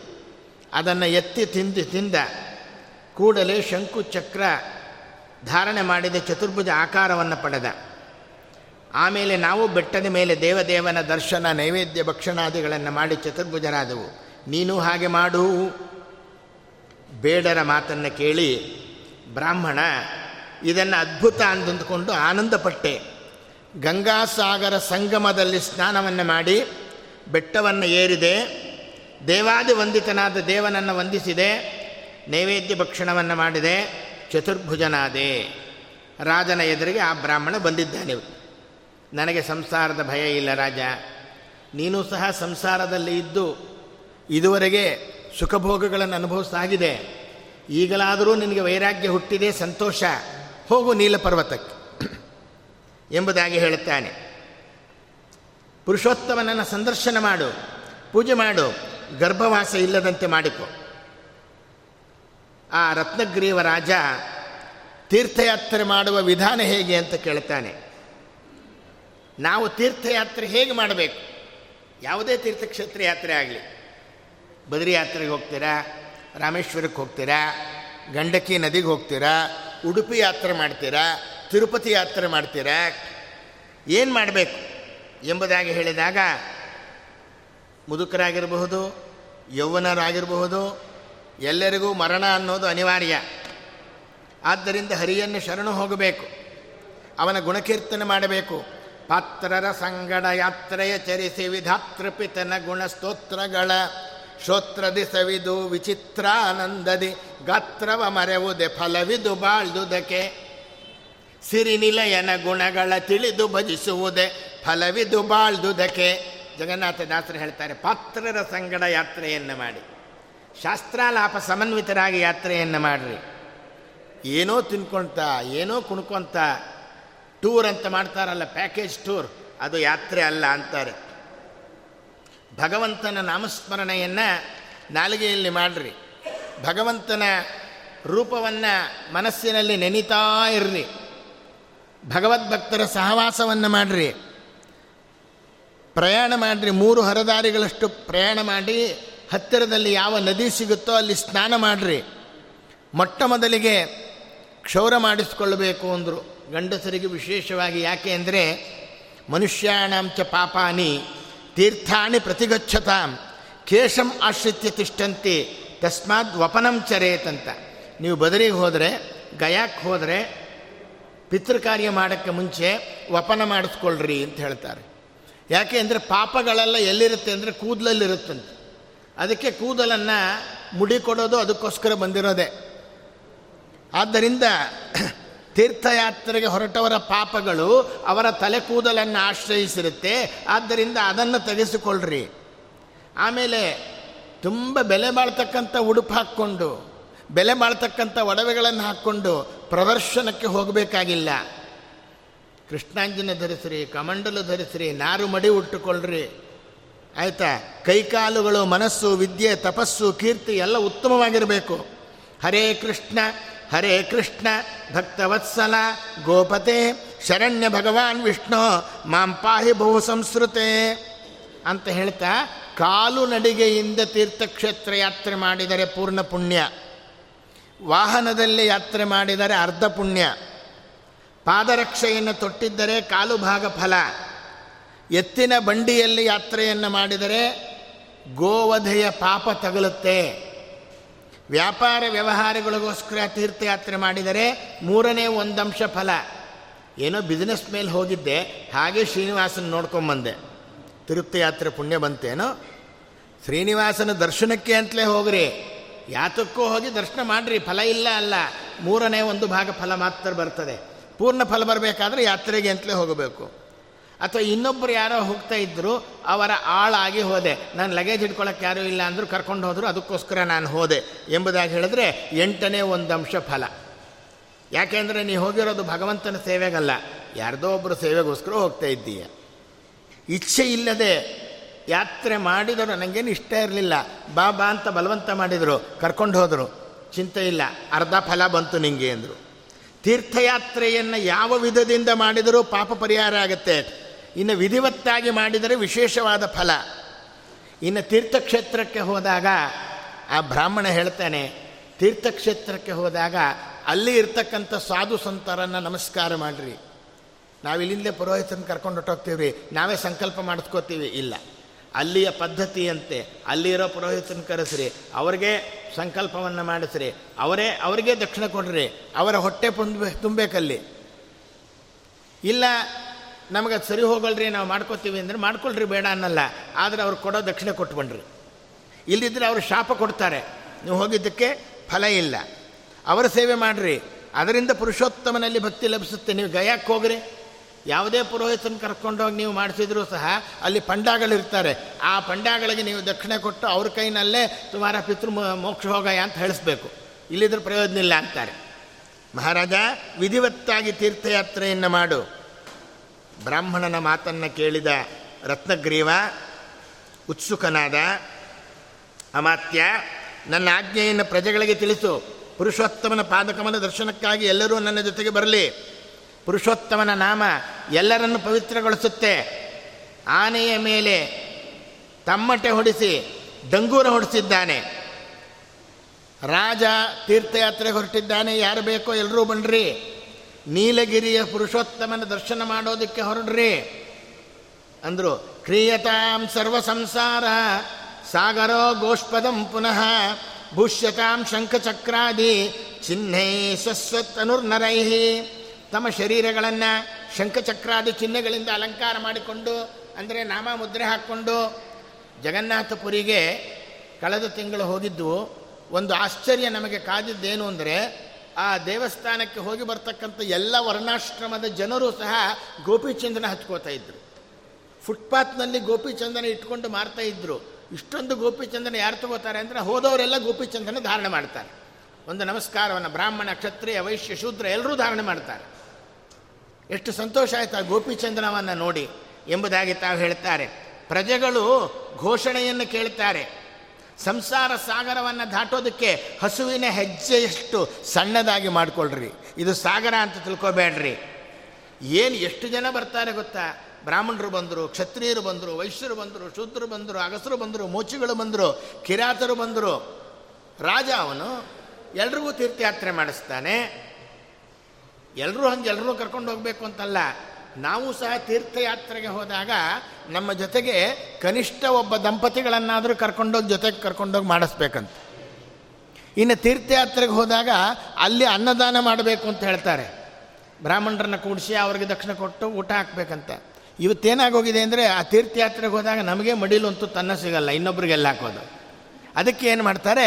ಅಲ್ಲಿಂದ ಒಂದು ಗಂಗಾ ತಾಲಿ ತೊಗೊಂಡು ಬರ್ತಾರೆ. ಇಲ್ಲಿ ಬದರಿ ಸಮಾರಾಧನೆ ಅಂತ ಮಾಡ್ತಾರೆ. ಎಲ್ಲರಿಗೂ ಗಂಗೆಯನ್ನು ಪ್ರೋಕ್ಷಣೆ ಮಾಡಿ ಇಷ್ಟೂ ಜನರಿಗೆ ಸ್ನಾನ ಮಾಡಿಸಿದ ಪುಣ್ಯ ಬಂತು. ಅನೇಕ ಜನರಿಗೆ ಇಲ್ಲಿ ಊರಿನವ್ರನ್ನೆಲ್ಲ ಕರೆದು ಇಲ್ಲಿ ಭೋಜನ ಮಾಡಿಸ್ರಿ ಬೇಕಾದವ್ರನ್ನ ಒಂದು ಹತ್ತು ದಂಪತಿಗೆ ಭೋಜನ ಮಾಡಿಸಿದ ಪುಣ್ಯ ಬಂತು. ಅಂತ ಹಾಗಿದ್ದ ಬದರಿ ಸಮಾರಾಧನೆ ಮಾಡ್ತಾ ಇರೋದೇ ಅದಕ್ಕೋಸ್ಕರವಾಗಿ. ಆದ್ದರಿಂದ ಎಲ್ಲರೂ ಹೊರಡ್ತಾ ಇದ್ದಾರೆ. ಮೂರು ಹರದಾರಿ ನಡೆಯುವಷ್ಟೊತ್ತಿಗೆ ಸರಿಯಾಗಿ ಅವ್ರು ಯಾವ ರೀತಿ ಹೇಳಿದ್ಲು ಹಾಗೆ ವಪನವನ್ನು ತಾವು ಮಾಡಿಸಿಕೊಂಡು ದಂಡ ಕಮಂಡಲು ಕೃಷ್ಣಾಂಜನವನ್ನು ಧರಿಸಿ ದುಂದುಬಿ ವೇರಿ ತಮಟೆ ಶಂಕ ವೀಣೆ ಮೊದಲಾದ ಧ್ವನಿಯೊಂದಿಗೆ ಪುರುಷೋತ್ತಮ ದೇವತೆಗಳ ಒಡೆಯ ನಿನಗೆ ದಯವಾಗಲಿ ದರ್ಶನ ನೀಡು ಅಂತ ಹೋಗ್ತಾ ಇದ್ದಾರೆ. ರತ್ನಗ್ರೀವರಾಜ ವಿಷ್ಣು ಭಕ್ತರು ಮಾಡುವ ಕೃಷ್ಣ ಗೀತೆಗಳನ್ನು ಆಲಿಸುತ್ತಾ ದಾರಿಯಲ್ಲಿ ಸಿಕ್ಕ ಅನೇಕ ತೀರ್ಥಗಳ ಮಹಿಮೆಯನ್ನು ಬ್ರಾಹ್ಮಣರ ಬಾಯಿಂದ ಕೇಳಿ ತಿಳಿಯುತ್ತಾ ದೀನದಲಿತರಿಗೆ ದಾನ ಮಾಡ್ತಾ ರಾಜ ಮುಂದೆ ಹೋಗ್ತಾ ಇದ್ದಾನೆ. ಮುಂದೆ ಹೋಗ್ತಾ ಇದ್ದಂತೆ ಗಂಡಕಿ ನದಿ ಸಿಕ್ತು ಗಂಡಕಿ ನದಿ ಅದರ ನೀರು ಮುನಿಗಳ ಅಂತಃಕರಣದಂತೆ ನಿರ್ಮಲವಾಗಿದೆ. ಅದರೊಳಗಿರುವಂಥ ಕಲ್ಲು, ಕಪ್ಪು ಕಲ್ಲುಗಳು ನೇಪಾಳದಲ್ಲಿ ಹರಿತಾ ಇರುತ್ತಿದ್ದು ಚಕ್ರ ಚಿಹ್ನೆಯಿಂದ ಕೂಡಿದ ಸಾಲಿಗ್ರಾಮ ಶಿಲೆ, ಮುನಿಜನ ಸಮೂಹಗಳಿಂದ ಶೋಭಿಸುವ ನೆಲ, ಒಳ್ಳೆ ಹಕ್ಕಿಗಳ ಕಲರವ, ಇದು ಯಾವ ನದಿ ಕೇಳ್ತಾನೆ ರಾಜ. ಇದು ಗಂಡಕಿ ನದಿ. ಇದರ ದರ್ಶನದಿಂದ ಮಾನಸ ಪಾಪಗಳು ಪರಿಹಾರವಾಗುತ್ತೆ. ಸ್ನಾನ ಮಾಡಿದರೆ ಕಾಯಿಕ ಕರ್ಮಜನ್ಯ ಪಾಪಗಳು ದೂರವಾಗುತ್ತೆ. ಇದನ್ನು ಪಾನ ಮಾಡಿದರೆ ವಾಚಿಕ ಪಾಪಗಳು ದೂರ ಆಗುತ್ತೆ. ತಾನು ಸೃಷ್ಟಿಸಿದ ಪ್ರಜೆಗಳೆಲ್ಲ, ಪಾಪವಿಂದ ದೂರ ಇದ್ದದ್ದನ್ನು ಕಂಡು ತನ್ನ ಜಲದಿಂದ ಈ ನದಿಯನ್ನು ಸೃಜಿಸಿದನಂತೆ ನಮ್ಮ ಸ್ವಾಮಿ. ಗರ್ಭವಾಸ ಬರೋದಿಲ್ಲ ಅಂದರು. ಮತ್ತೊಂದು ಪುರಾಣದಲ್ಲಿ ಮತ್ತೊಂದು ಕಥೆ ಇದೆ. ಒಬ್ಬ ಭಾಗವತದಲ್ಲಿ ಪಿಂಗಳ ಎಂಬತಕ್ಕಂಥ ವೇಷಿಯ ಕಥೆ ನೀವು ಕೇಳಿದ್ದೀರಿ. ಅವಳು ಒಂದು ವ್ರತದ ನಿಯಮ ಇಟ್ಕೊಂಡಿದ್ಲು. ಮೊದಲೇ ವೇಶ್ಯೆ. ದಿನಾಗಲೂ ವಿಟರನ್ನು ಅರಿಸ್ತಾ ಇದ್ಲು. ಯಾರಾದರೂ ಪುರುಷರು ಬರ್ತಾರ ಅಂತ. ಆದರೆ ತನ್ನಲ್ಲಿ ಒಂದು ನಿಯಮವನ್ನು ಇಟ್ಕೊಂಡಿದ್ಲು ಅವಳು. ವೇಶ್ಯಾವೃತ್ತಿಯಲ್ಲಿ ಒಂದು ನಿಯಮ. ಏನು ಅಂದರೆ, ಬೆಳಗ್ಗೆ ಎದ್ದ ಕೂಡಲೇ ಯಾವ ಪುರುಷ ಇವಳನ್ನು ಅರಸಿಕೊಂಡು ಬರ್ತಾನೋ ತನ್ನ ಮನೆಗೆ ಅವನು ಮುದುಕನಾಗಿರಲಿ, ಹುಡುಗನಾಗಿರಲಿ, ತರುಣನಾಗಿರಲಿ, ಅವನನ್ನೇ ಗಂಡ ಅಂತ ಆ ದಿನದ ಮಟ್ಟಿಗೆ ಉಪಚಾರ ಮಾಡ್ತಾ ಇದ್ಲು. ಬೆಳಗ್ಗೆಯಿಂದ ಸಾಯಂಕಾಲದ ತನಕ ಅವನನ್ನೇ ಗಂಡ ಅಂತ ಸ್ವೀಕಾರವನ್ನು ತಾನು ಮಾಡಿ ಭಕ್ಷ್ಯಭೋಜ್ಯಗಳನ್ನು ಮಾಡಿ, ಅವನಿಗೆ ಬಡಿಸಿ, ಅವನ ಕ್ರೀಡೆ ಮಾಡೋದಾದರೆ ಕ್ರೀಡೆ ಮಾಡಿ, ಅವನಿಗೆ ಸುಖವನ್ನು ಕೊಟ್ಟು ಇನ್ನೊಬ್ಬನನ್ನು ಕಣ್ಣೆತ್ತಿ ನೋಡ್ತಾ ಇರಲಿಲ್ಲ. ಈ ಒಂದು ವ್ರತ ನಿಯಮ, ಅವಳಲ್ಲೇ ಒಂದು ವ್ರತ ನಿಯಮ. ಮಾಡೋದೇ ಆ ಕೆಲಸ ಆದಮೇಲೆ ಅದರಲ್ಲೂ ಒಂದು ವ್ರತ ಇಟ್ಕೊಂಡ್ಲು. ಭಗವಂತ ನೋಡಿದ ಎಲ್ಲರೂ ವ್ರತ ಮಾಡ್ತಾರೆ, ನಿಯಮ ಮಾಡ್ತಾರೆ ಅಂದರೆ ಇವಳು ಈ ವ್ರತ ಮಾಡ್ತಾ ಇದ್ದಾಳೆ, ಪರೀಕ್ಷೆ ಮಾಡೋಣ ಅಂತ ಒಂದು ದಿವಸ ಅವಳ ಬಾಗಿಲು ತೆಗೆದ ತಕ್ಷಣ ಎಂಬತ್ತು ವರ್ಷದ ವೃದ್ಧ ರೂಪದಿಂದ ಹೋದ. ಹೋದ ಕೂಡಲೇ ಅವಳು ಕರೆದ್ಲು, ಇವತ್ತು ಭಗವಂತ ಇದನ್ನೇ ಕರೆದ ಕರೆದ್ಲು, ಕೂಡಿಸಿದ್ಲು. ನನ್ನ ಗಂಡ ಅಂತ ಸ್ವೀಕಾರವನ್ನು ತಾನು ಮಾಡಿಕೊಂಡ್ಲು ಪಾಪ ಮೈ ನೋವು, ಕೈ ನೋವು ಅಂದ, ಎಣ್ಣೆ ಹಚ್ಚಿ ತಿಕ್ಕಿದ್ಲು. ತಾನೇ ಭಕ್ಷ್ಯಭೋಜ್ಯಗಳನ್ನು ಮಾಡ್ತಿದ್ಲು, ಅವಳಿಗೆ ಎರೆದ್ಲು, ಊಟ ಹಾಕಿದ್ಲು. ತಾನು ಅವಳಿಗೆ ಎಷ್ಟು ತೊಂದರೆ ಕೊಡಬೇಕೋ ಅಷ್ಟೆಲ್ಲ ತೊಂದರೆ ಕೊಡ್ತಾನೆ ಹೊತ್ತು ಮಲಮೂತ್ರ ವಿಸರ್ಜನೆಗಳನ್ನು ತಾನು ಮಾಡಿಕೊಂಡ ಅಸಕ್ಷ್ಯವಿಲ್ಲದೆ ತೆಗೆದ್ಲು. ಗಂಡನ ಸೇವೆ ಹೇಗೆ ಮಾಡಬೇಕೋ ಹಾಗೆ ಮಾಡಿದ್ಲು ಎಲ್ಲವನ್ನ. ಇನ್ನೊಬ್ಬ ಸುಂದರವಾದ ಪುರುಷ ಅವತ್ತು ಬರುವಂತೆ ಮಾಡಿದ ಭಗವಂತ, ಆದರೆ ಅವನ ಕಡೆ ಕಣ್ಣೆತ್ತಿ ನೋಡಲಿಲ್ಲ. ತನ್ನ ವ್ರತದಲ್ಲಿ ತಾನು ನಿಷ್ಠಳಾಗಿದ್ದೇಳೆ ಎಂದಳು. ಕಡೆಗೆ ಸೂರ್ಯಾಸ್ತಮಯ ಆದ ಮೇಲೆ ಭೇಷಂದ. ನಿನ್ನ ವ್ರತದಲ್ಲಿ ನೀನು ಗೆದ್ದಿದ್ದೀಯಾ? ಏನು ವರಬೇಕು ಅಂದಾಗ ಆ ವೇಶ್ಯ ಕೇಳ್ತಾಳೆ. ನೀನು ನನ್ನ ಮಗ ಆಗಬೇಕು. ಭಗವಂತನನ್ನು ನಾಳೆ ಭಗವಂತ ಅವಳ ಮಗನಾಗಿ ಹುಟ್ಟಿದ್ರೆ ಗತಿ ಹೇಳ್ರಿ ಏನು ಕರಿಬೇಕು ಅವನನ್ನು? ಆಗ ಭಗವಂತ ಹೇಳದ, ನಿನ್ನ ವರ ಕೊಡ್ತೀನಿ ಅಂತ ಹೇಳಿದ್ದಾಗಿದೆ, ನೀನು ಗಂಡಕಿ ನದಿಯೊಳಗೆ ನೀರಾಗು. ನಾನು ಆ ಶಿಲೆ ಆಗಿ ಬರ್ತೇನೆ. ನಿನ್ನ ಗರ್ಭದಲ್ಲಿ ಬಂದಂತೆ ಆಯಿತು. ಪೂಜೆ ಬರ್ತದೆ. ಸಾಲಿಗ್ರಾಮ ಶಿಲೆ ಪೂಜೆ ಮಾಡ್ತೀವಲ್ಲ ನಾವು. ಆದ್ದರಿಂದ ನೀನು ನೀರಿನ ರೂಪದಲ್ಲಿ ಬಾ, ನೀರಿನ ಒಳಗೆ ಕಲ್ಲಿನ ರೂಪದಲ್ಲಿ ನಾನು ಬರ್ತೇನೆ, ನಿನ್ನ ಗರ್ಭದಲ್ಲಿ ಬಂದಂತೆ ಆಯಿತು ಒಂದ ಭಗವಂತ. ಅದಕ್ಕೆ ಆ ಗಂಡಕಿ ನದಿ ಎಲ್ಲಿ ಹರಿಯುತ್ತೋ ಆ ಕಲ್ಲಿಗೆ ಅದನ್ನು ತಾಕಿದರೆ ಅದು ಪೂಜ್ಯತೆಯನ್ನು ಪಡೆದುಕೊಳ್ಳುತ್ತೆ. ಸಾಲಿಗ್ರಾಮ ಬೇರೆ, ಸಾಲಿಗ್ರಾಮ ಶಿಲೆ ಮೊದಲು. ಶಿಲಾಂ ಸಂಪೂಜಯೇದ್ಯಸ್ತು ನಿತ್ಯಂ ಚಕ್ರಯುತಾಂ ನರಹ ನಜಾತುಸ ಜನನ್ಯಾವೈ ಜಠರಂ ಸಮುಪಾವಿಷೇತಂತ ಯಾರು ನಿತ್ಯದಲ್ಲಿ ಸಾಲಿಗ್ರಾಮ ಶಿಲೆಯನ್ನು ಪೂಜೆ ಮಾಡ್ತಾರೋ ಅವರು ಎಂದೂ ತಿರುಗಿ ಮಾತೃಗರ್ಭವನ್ನು ಪ್ರವೇಶ ಮಾಡೋದಿಲ್ಲ. ಶಿಲೆ ಸಾಲಿಗ್ರಾಮ ಯಾವಾಗ ಆಗುತ್ತೆ? ಅಂದರೆ ಬ್ರಹ್ಮದೇವರು ವಜ್ರಕೀಟ ಅಂತ ಒಂದು ರೂಪವನ್ನು ಹಾಕ್ಕೊಂಡು ಬಂದು ಆ ಶಿಲೆಯನ್ನು ಕೊರೀತಾರಂತೆ. ಅದು ಕೊರೆದಾಗ ಅದರ ಒಳಗೆ ಚಕ್ರಗಳು ಮೂಡುತ್ತೆ. ಕೆಲವಲ್ಲಿ ಒಂದು ಚಕ್ರ, ಕೆಲವಲ್ಲಿ ಎರಡು ಚಕ್ರ, ಕೆಲವಲ್ಲಿ ಮೂರು ಚಕ್ರ, ಕೆಲವಲ್ಲಿ ನಾಲ್ಕು ಚಕ್ರ ಆಗ ಒಂದು ಚಕ್ರ ಇದ್ದರೆ ಇಂಥ ಸಾಲಿಗ್ರಾಮ, ಎರಡು ಚಕ್ರ ಇದ್ದರೆ ಇಂಥ ಸಾಲಿಗ್ರಾಮ ಅಂತೆಲ್ಲ ಹೇಳ್ತಾರೆ. ಅದು ಸಾಲಿಗ್ರಾಮ ಲಕ್ಷಣಗಳು ಅಂತ ಇದೆ.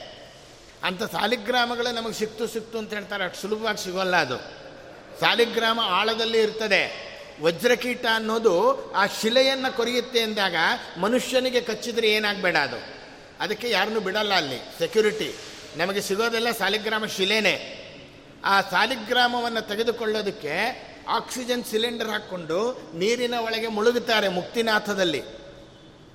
ನೇಪಾಳದಿಂದ ಮೇಲೆ ಆ ಗಂಡಕಿ ನದಿ ಒಳಗೆ ಮುಳುಗಿದಾಗ ಆಳ ಇದೆ ಅದು. ಆಗ ಆ ಕೀಟಗಳು ಬಂದು ಮುತ್ತಿಗೆ ಹಾಕ್ಕೊಳ್ಳುತ್ತಂತೆ ಆ ಕೀಟಗಳನ್ನು ಓಡಿಸೋದಕ್ಕೆ ತುಳಸಿ ದಳ ಹಾಕ್ತಾರೆ. ತುಳಸಿಯ ವಾಸನೆಯಿಂದ ಕೀಟಗಳು ದೂರ ಹೋಗುತ್ತೆ. ಅಲ್ಲೇ ಸಾಲಿಗ್ರಾಮಕ್ಕೆ ತುಳಸಿ ಅರ್ಚನೆ ಶುರು. ನೋಡ್ರಿ. ಆಮೇಲೆ ಸಾಲಿಗ್ರಾಮವನ್ನು ಎತ್ತುಕೊಳ್ತಾರೆ ಅದನ್ನೆಲ್ಲ ಕ್ಲೀನ್ ಮಾಡ್ತಾರೆ, ಆಮೇಲೆ ಮಾರಾಟಕ್ಕೆ ಅದನ್ನು ಕೊಡ್ತಾರೆ. ಅದಕ್ಕೆ ಒಂದೊಂದು ಸಾಲಿಗ್ರಾಮಕ್ಕೆ ಮೂರು ಸಾವಿರ, ನಾಲ್ಕು ಸಾವಿರ, ಐದು ಸಾವಿರ ಎಲ್ಲ ಹೇಳೋದು. ನಿಜವಾದ ಸಾಲಿಗ್ರಾಮ ಅಂದರೆ, ಇವತ್ತು ಆರ್ಟಿಫಿಷಿಯಲ್ ಬೇಕಾದಷ್ಟು ಸಾಲಿಗ್ರಾಮ ಬಂದುಬಿಟ್ಟಿದೆ. ಅದನ್ನೆಲ್ಲ ಮೂವತ್ತು ರೂಪಾಯಿ, ಐವತ್ತು ರೂಪಾಯಿ, ಇನ್ನೂರು ರೂಪಾಯಿ, ಮುನ್ನೂರು ರೂಪಾಯಿಗೆಲ್ಲ ಮಾರ್ತಾರೆ. ಆದರೆ ನಿಜವಾಗಿ ವಜ್ರಕೀಟ ಬಂದು ಕೊರದ ಸಾಲಿಗ್ರಾಮ ಹೀಗೆ ಸಿಗ್ತಕ್ಕಂಥದ್ದಾಗುತ್ತೆ. ಸಾಲಿಗ್ರಾಮ ಪೂಜೆ ಮಾಡ್ತಕ್ಕಂಥವರು ಆಚಾರವಂತರಾಗಿರಬೇಕು ದಂಭ ಲೋಭಗಳನ್ನು ಬಿಟ್ಟಿರಬೇಕು ಪರಸ್ತ್ರೀ ಪರದ್ರವ್ಯ ವಿಮುಖರಾಗಿರಬೇಕು. ದ್ವಾರಕೆಯಲ್ಲಿ ಚಕ್ರಾಂಕಿತ, ಗಂಡಕಿಯ ಸಾಲಿಗ್ರಾಮ, ಇವೆರಡೂ ಇದ್ದರೆ ನೂರು ಜನ್ಮಗಳ ಪಾಪವನ್ನು ಓಡಿಸುತ್ತೆ ಎಂದರು. ಬ್ರಾಹ್ಮಣ, ಕ್ಷತ್ರಿಯ, ವೈಶ್ಯ, ಶೂದ್ರ, ವೇದಪತಿ ಸ್ಥಿತ, ಶಾಲಿಗ್ರಾಮ್ ಪೂಜಯಿತ್ವಾ ಗೃಹಸ್ಥೋ ಮೋಕ್ಷಮಾಪ್ನುಯಾತ್. ನಜಾತ ವೈಸ್ತ್ರಿಯ ಕಾರ್ಯಂ ಶಾಲಿಗ್ರಾಮಸ್ಯ ಪೂಜನಂ. ವೇದ ಮಾರ್ಗದಲ್ಲಿರ್ತಕ್ಕಂಥ ಬ್ರಾಹ್ಮಣ ಕ್ಷತ್ರಿಯ, ವೈಶ್ಯ, ಶೂದ್ರ. ನಾಲ್ಕು ಜನರಿಗೆ ಸಾಲಿಗ್ರಾಮ ಪೂಜೆ ಮಾಡೋದಕ್ಕೆ ಅಧಿಕಾರ ಉಂಟು. ಆದರೆ ತಾವು ಹೇಳ್ತಾರೆ, ಸಂಖ್ಯಾದೃಷ್ಟಿಯಿಂದ ಒಂದು ಕ್ಷೇತ್ರ ಸಾಲಿಗ್ರಾಮವನ್ನು ಪೂಜೆ ಮಾಡೋಕ್ಕೆ ಬ್ರಾಹ್ಮಣನಿಗೆ ಅಧಿಕಾರ ಉಂಟು. ಅಂದರೆ ಹನ್ನೆರಡು ಸಾಲಿಗ್ರಾಮವನ್ನು ಪೂಜೆ ಮಾಡೋಕ್ಕೆ ಅಧಿಕಾರ ಉಂಟು. ಒಂದು ಸಾಲಿಗ್ರಾಮ ಪೂಜೆ ಮಾಡ್ತಕ್ಕಂಥದ್ದು ಶೂದ್ರರಿಗೆ ಒಂದು ಸಾಲಿಗ್ರಾಮವನ್ನು ಪೂಜೆ ಮಾಡೋಕ್ಕೆ ಅವ್ರಿಗೂ ಅಧಿಕಾರ ಉಂಟು ಅಂತ ಹೇಳ್ತಾ ಇದ್ದಾರೆ. ಆದರೆ ಮತ್ತು ಕ್ಷತ್ರಿಯ ವೈಶ್ಯ ಇವರಿಗೆ ವೇದಾಧಿಕಾರವೂ ಇದೆ. ಅವರು ಸಾಲಿಗ್ರಾಮ ಪೂಜೆ ಮಾಡಬೇಕು. ಆದರೆ ಹೇಳ್ತಾರೆ, ಸಮಸಂಖ್ಯೆಯಲ್ಲಿ ಪೂಜೆ ಮಾಡಬೇಕು. ವಿಷಮ ಸಂಖ್ಯೆಯಲ್ಲಿ ಪೂಜೆ ಮಾಡಿದರೆ ಒಂದನ್ನು ಪೂಜೆ ಮಾಡಬಾರ್ದು ಅಂದರು ಅಲ್ಲಿ. ಸಮಸಂಖ್ಯೆಯಲ್ಲಿ ಎರಡನ್ನು ಪೂಜೆ ಮಾಡಬಾರ್ದು ಅಂದರು. ಅಂದರೆ ಮೂರು, ಐದು, ಏಳು, ಹೀಗೆ ಪೂಜೆ ಮಾಡಬೇಕು ಅಂತ ಹೇಳಿದರು. ಆದರೆ ಮತ್ತೊಂದು ಹೇಳಿದರು, ನಜಾತ ವೈಸ್ತ್ರೀಯ ಕಾರ್ಯಂ ಶಾಲಿಗ್ರಾಮಸ್ಯ ಪೂಜನಂ ಎಂಬುದಾಗಿ ತಾವು ಹೇಳ್ತಾ ಇದ್ದಾರೆ. ಸುಮಂಗಲಿಯರಾದರೂ ಅಷ್ಟೇ, ಸುಮಂಗಲಿಯರ ಅಲ್ಲದೇ ಇದ್ದರೂ ಅಷ್ಟೇ, ಹೆಣ್ಣು ಮಕ್ಕಳು ಸಾಲಿಗ್ರಾಮದ ಮೇಲೆ ತಾವೇನಾದರೂ ಸಹ ಹೂವನ್ನು ಹಾಕಿದರೆ, ಗಂಧ ಹಾಕಿದರೆ ಅದು ವಿಷದಂತೆ ಆಗುತ್ತೆ. ಸಾಲಿಗ್ರಾಮ ಪೂಜೆಯ ಅಧಿಕಾರ ಅವರಿಗೆ ಇಲ್ಲ ಅನ್ನೋದನ್ನು ಪುರಾಣ ಸ್ಪಷ್ಟವಾಗಿ ಹೇಳ್ತಾ ಇದೆ.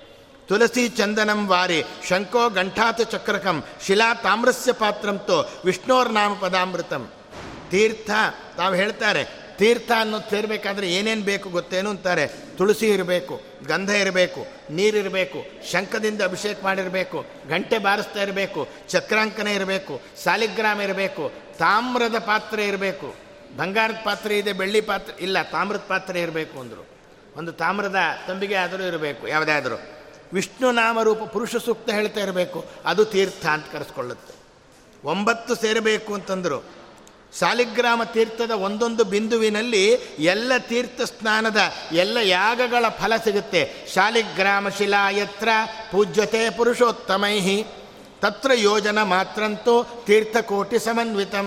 ಎಲ್ಲಿ ಮಹಾತ್ಮರು ಶಾಲಿಗ್ರಾಮ ಶಿಲೆಯನ್ನು ಪೂಜೆ ಮಾಡ್ತಾರೆ, ಅಲ್ಲಿ ಯೋಜನ ದೂರದವರೆಗೆ ಕೋಟಿ ತೀರ್ಥಗಳು ಇದ್ದಂತೆ ಎಂಬುದಾಗಿ ಹೇಳಿದರು. ದ್ವಾರಾವತಿಂಭವಂ ಚಕ್ರಂ ತಥಾ ವೈ ಗಂಡಕೀ ಭವಂ ಉಭಯೋ ಸಂಗಮೋ ಯತ್ರ ತತ್ರ ಗಂಗಾ ಸಮುದ್ರಗ ದ್ವಾರಕೆಯಲ್ಲಿ ಸಿಕ್ಕಂಥ ಚಕ್ರಾಂಕಿತ ಗಂಡಕಿ ಒಳಗೆ ಸಿಗುವಂಥ ಸಾಲಿಗ್ರಾಮ ಎರಡೂ ಒಂದು ಕಡೆಯಲ್ಲಿ ಇದ್ದರೆ ಗಂಗಾಸಾಗರ ಸಂಗಮ ಇದ್ದಂತೆ. ಮತ್ತೆ ರುಕ್ಷಾಹ, ಕುರ್ವಂತಿ ಪುರುಷಾನ್ ಆಯು ಶ್ರೀಕೀರ್ತಿವರ್ಜಿತಾನ್ ತಸ್ಮಾ ಸ್ನಿಗ್ಧ ಮನೋಹಾರಿ, ರೂಪಿಣೋ ದದತಿ ಸ್ತ್ರೀಯಂ ಅಂದರು.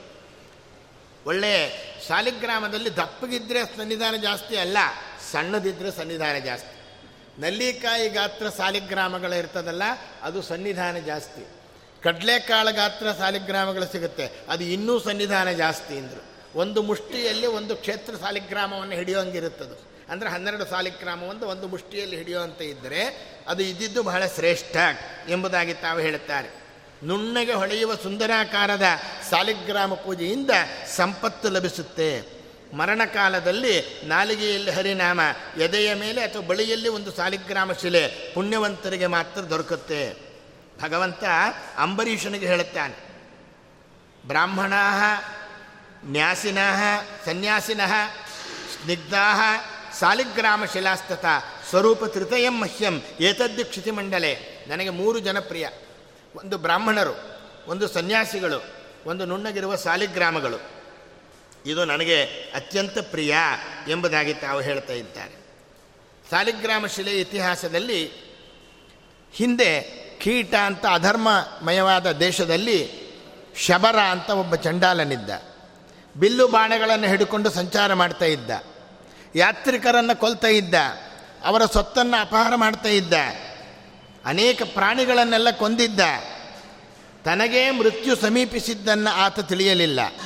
ಯಮದೂತರು ಬರ್ತಾರೆ, ಕೆಂಪು ಕೂದಲು, ಉದ್ದ ಉಗುರು, ಕೋರೆ ದಾಡೆ, ಕಪ್ಪು ಬಣ್ಣದ ಭಯಂಕರವಾಗಿ ಕಾಣ್ತಾ ಇದ್ದಾರೆ. ಆಯುಧಗಳನ್ನು ಎತ್ತಿ ಸುತ್ತಲೂ ನಿಲ್ತಾರೆ. ಒಬ್ಬ ಯಮದೂತ ಹಾವಿನ ರೂಪದಿಂದ ಬಂದು ಅವನ ಕಾಲನ್ನು ಹಿಡಿತಾನೆ.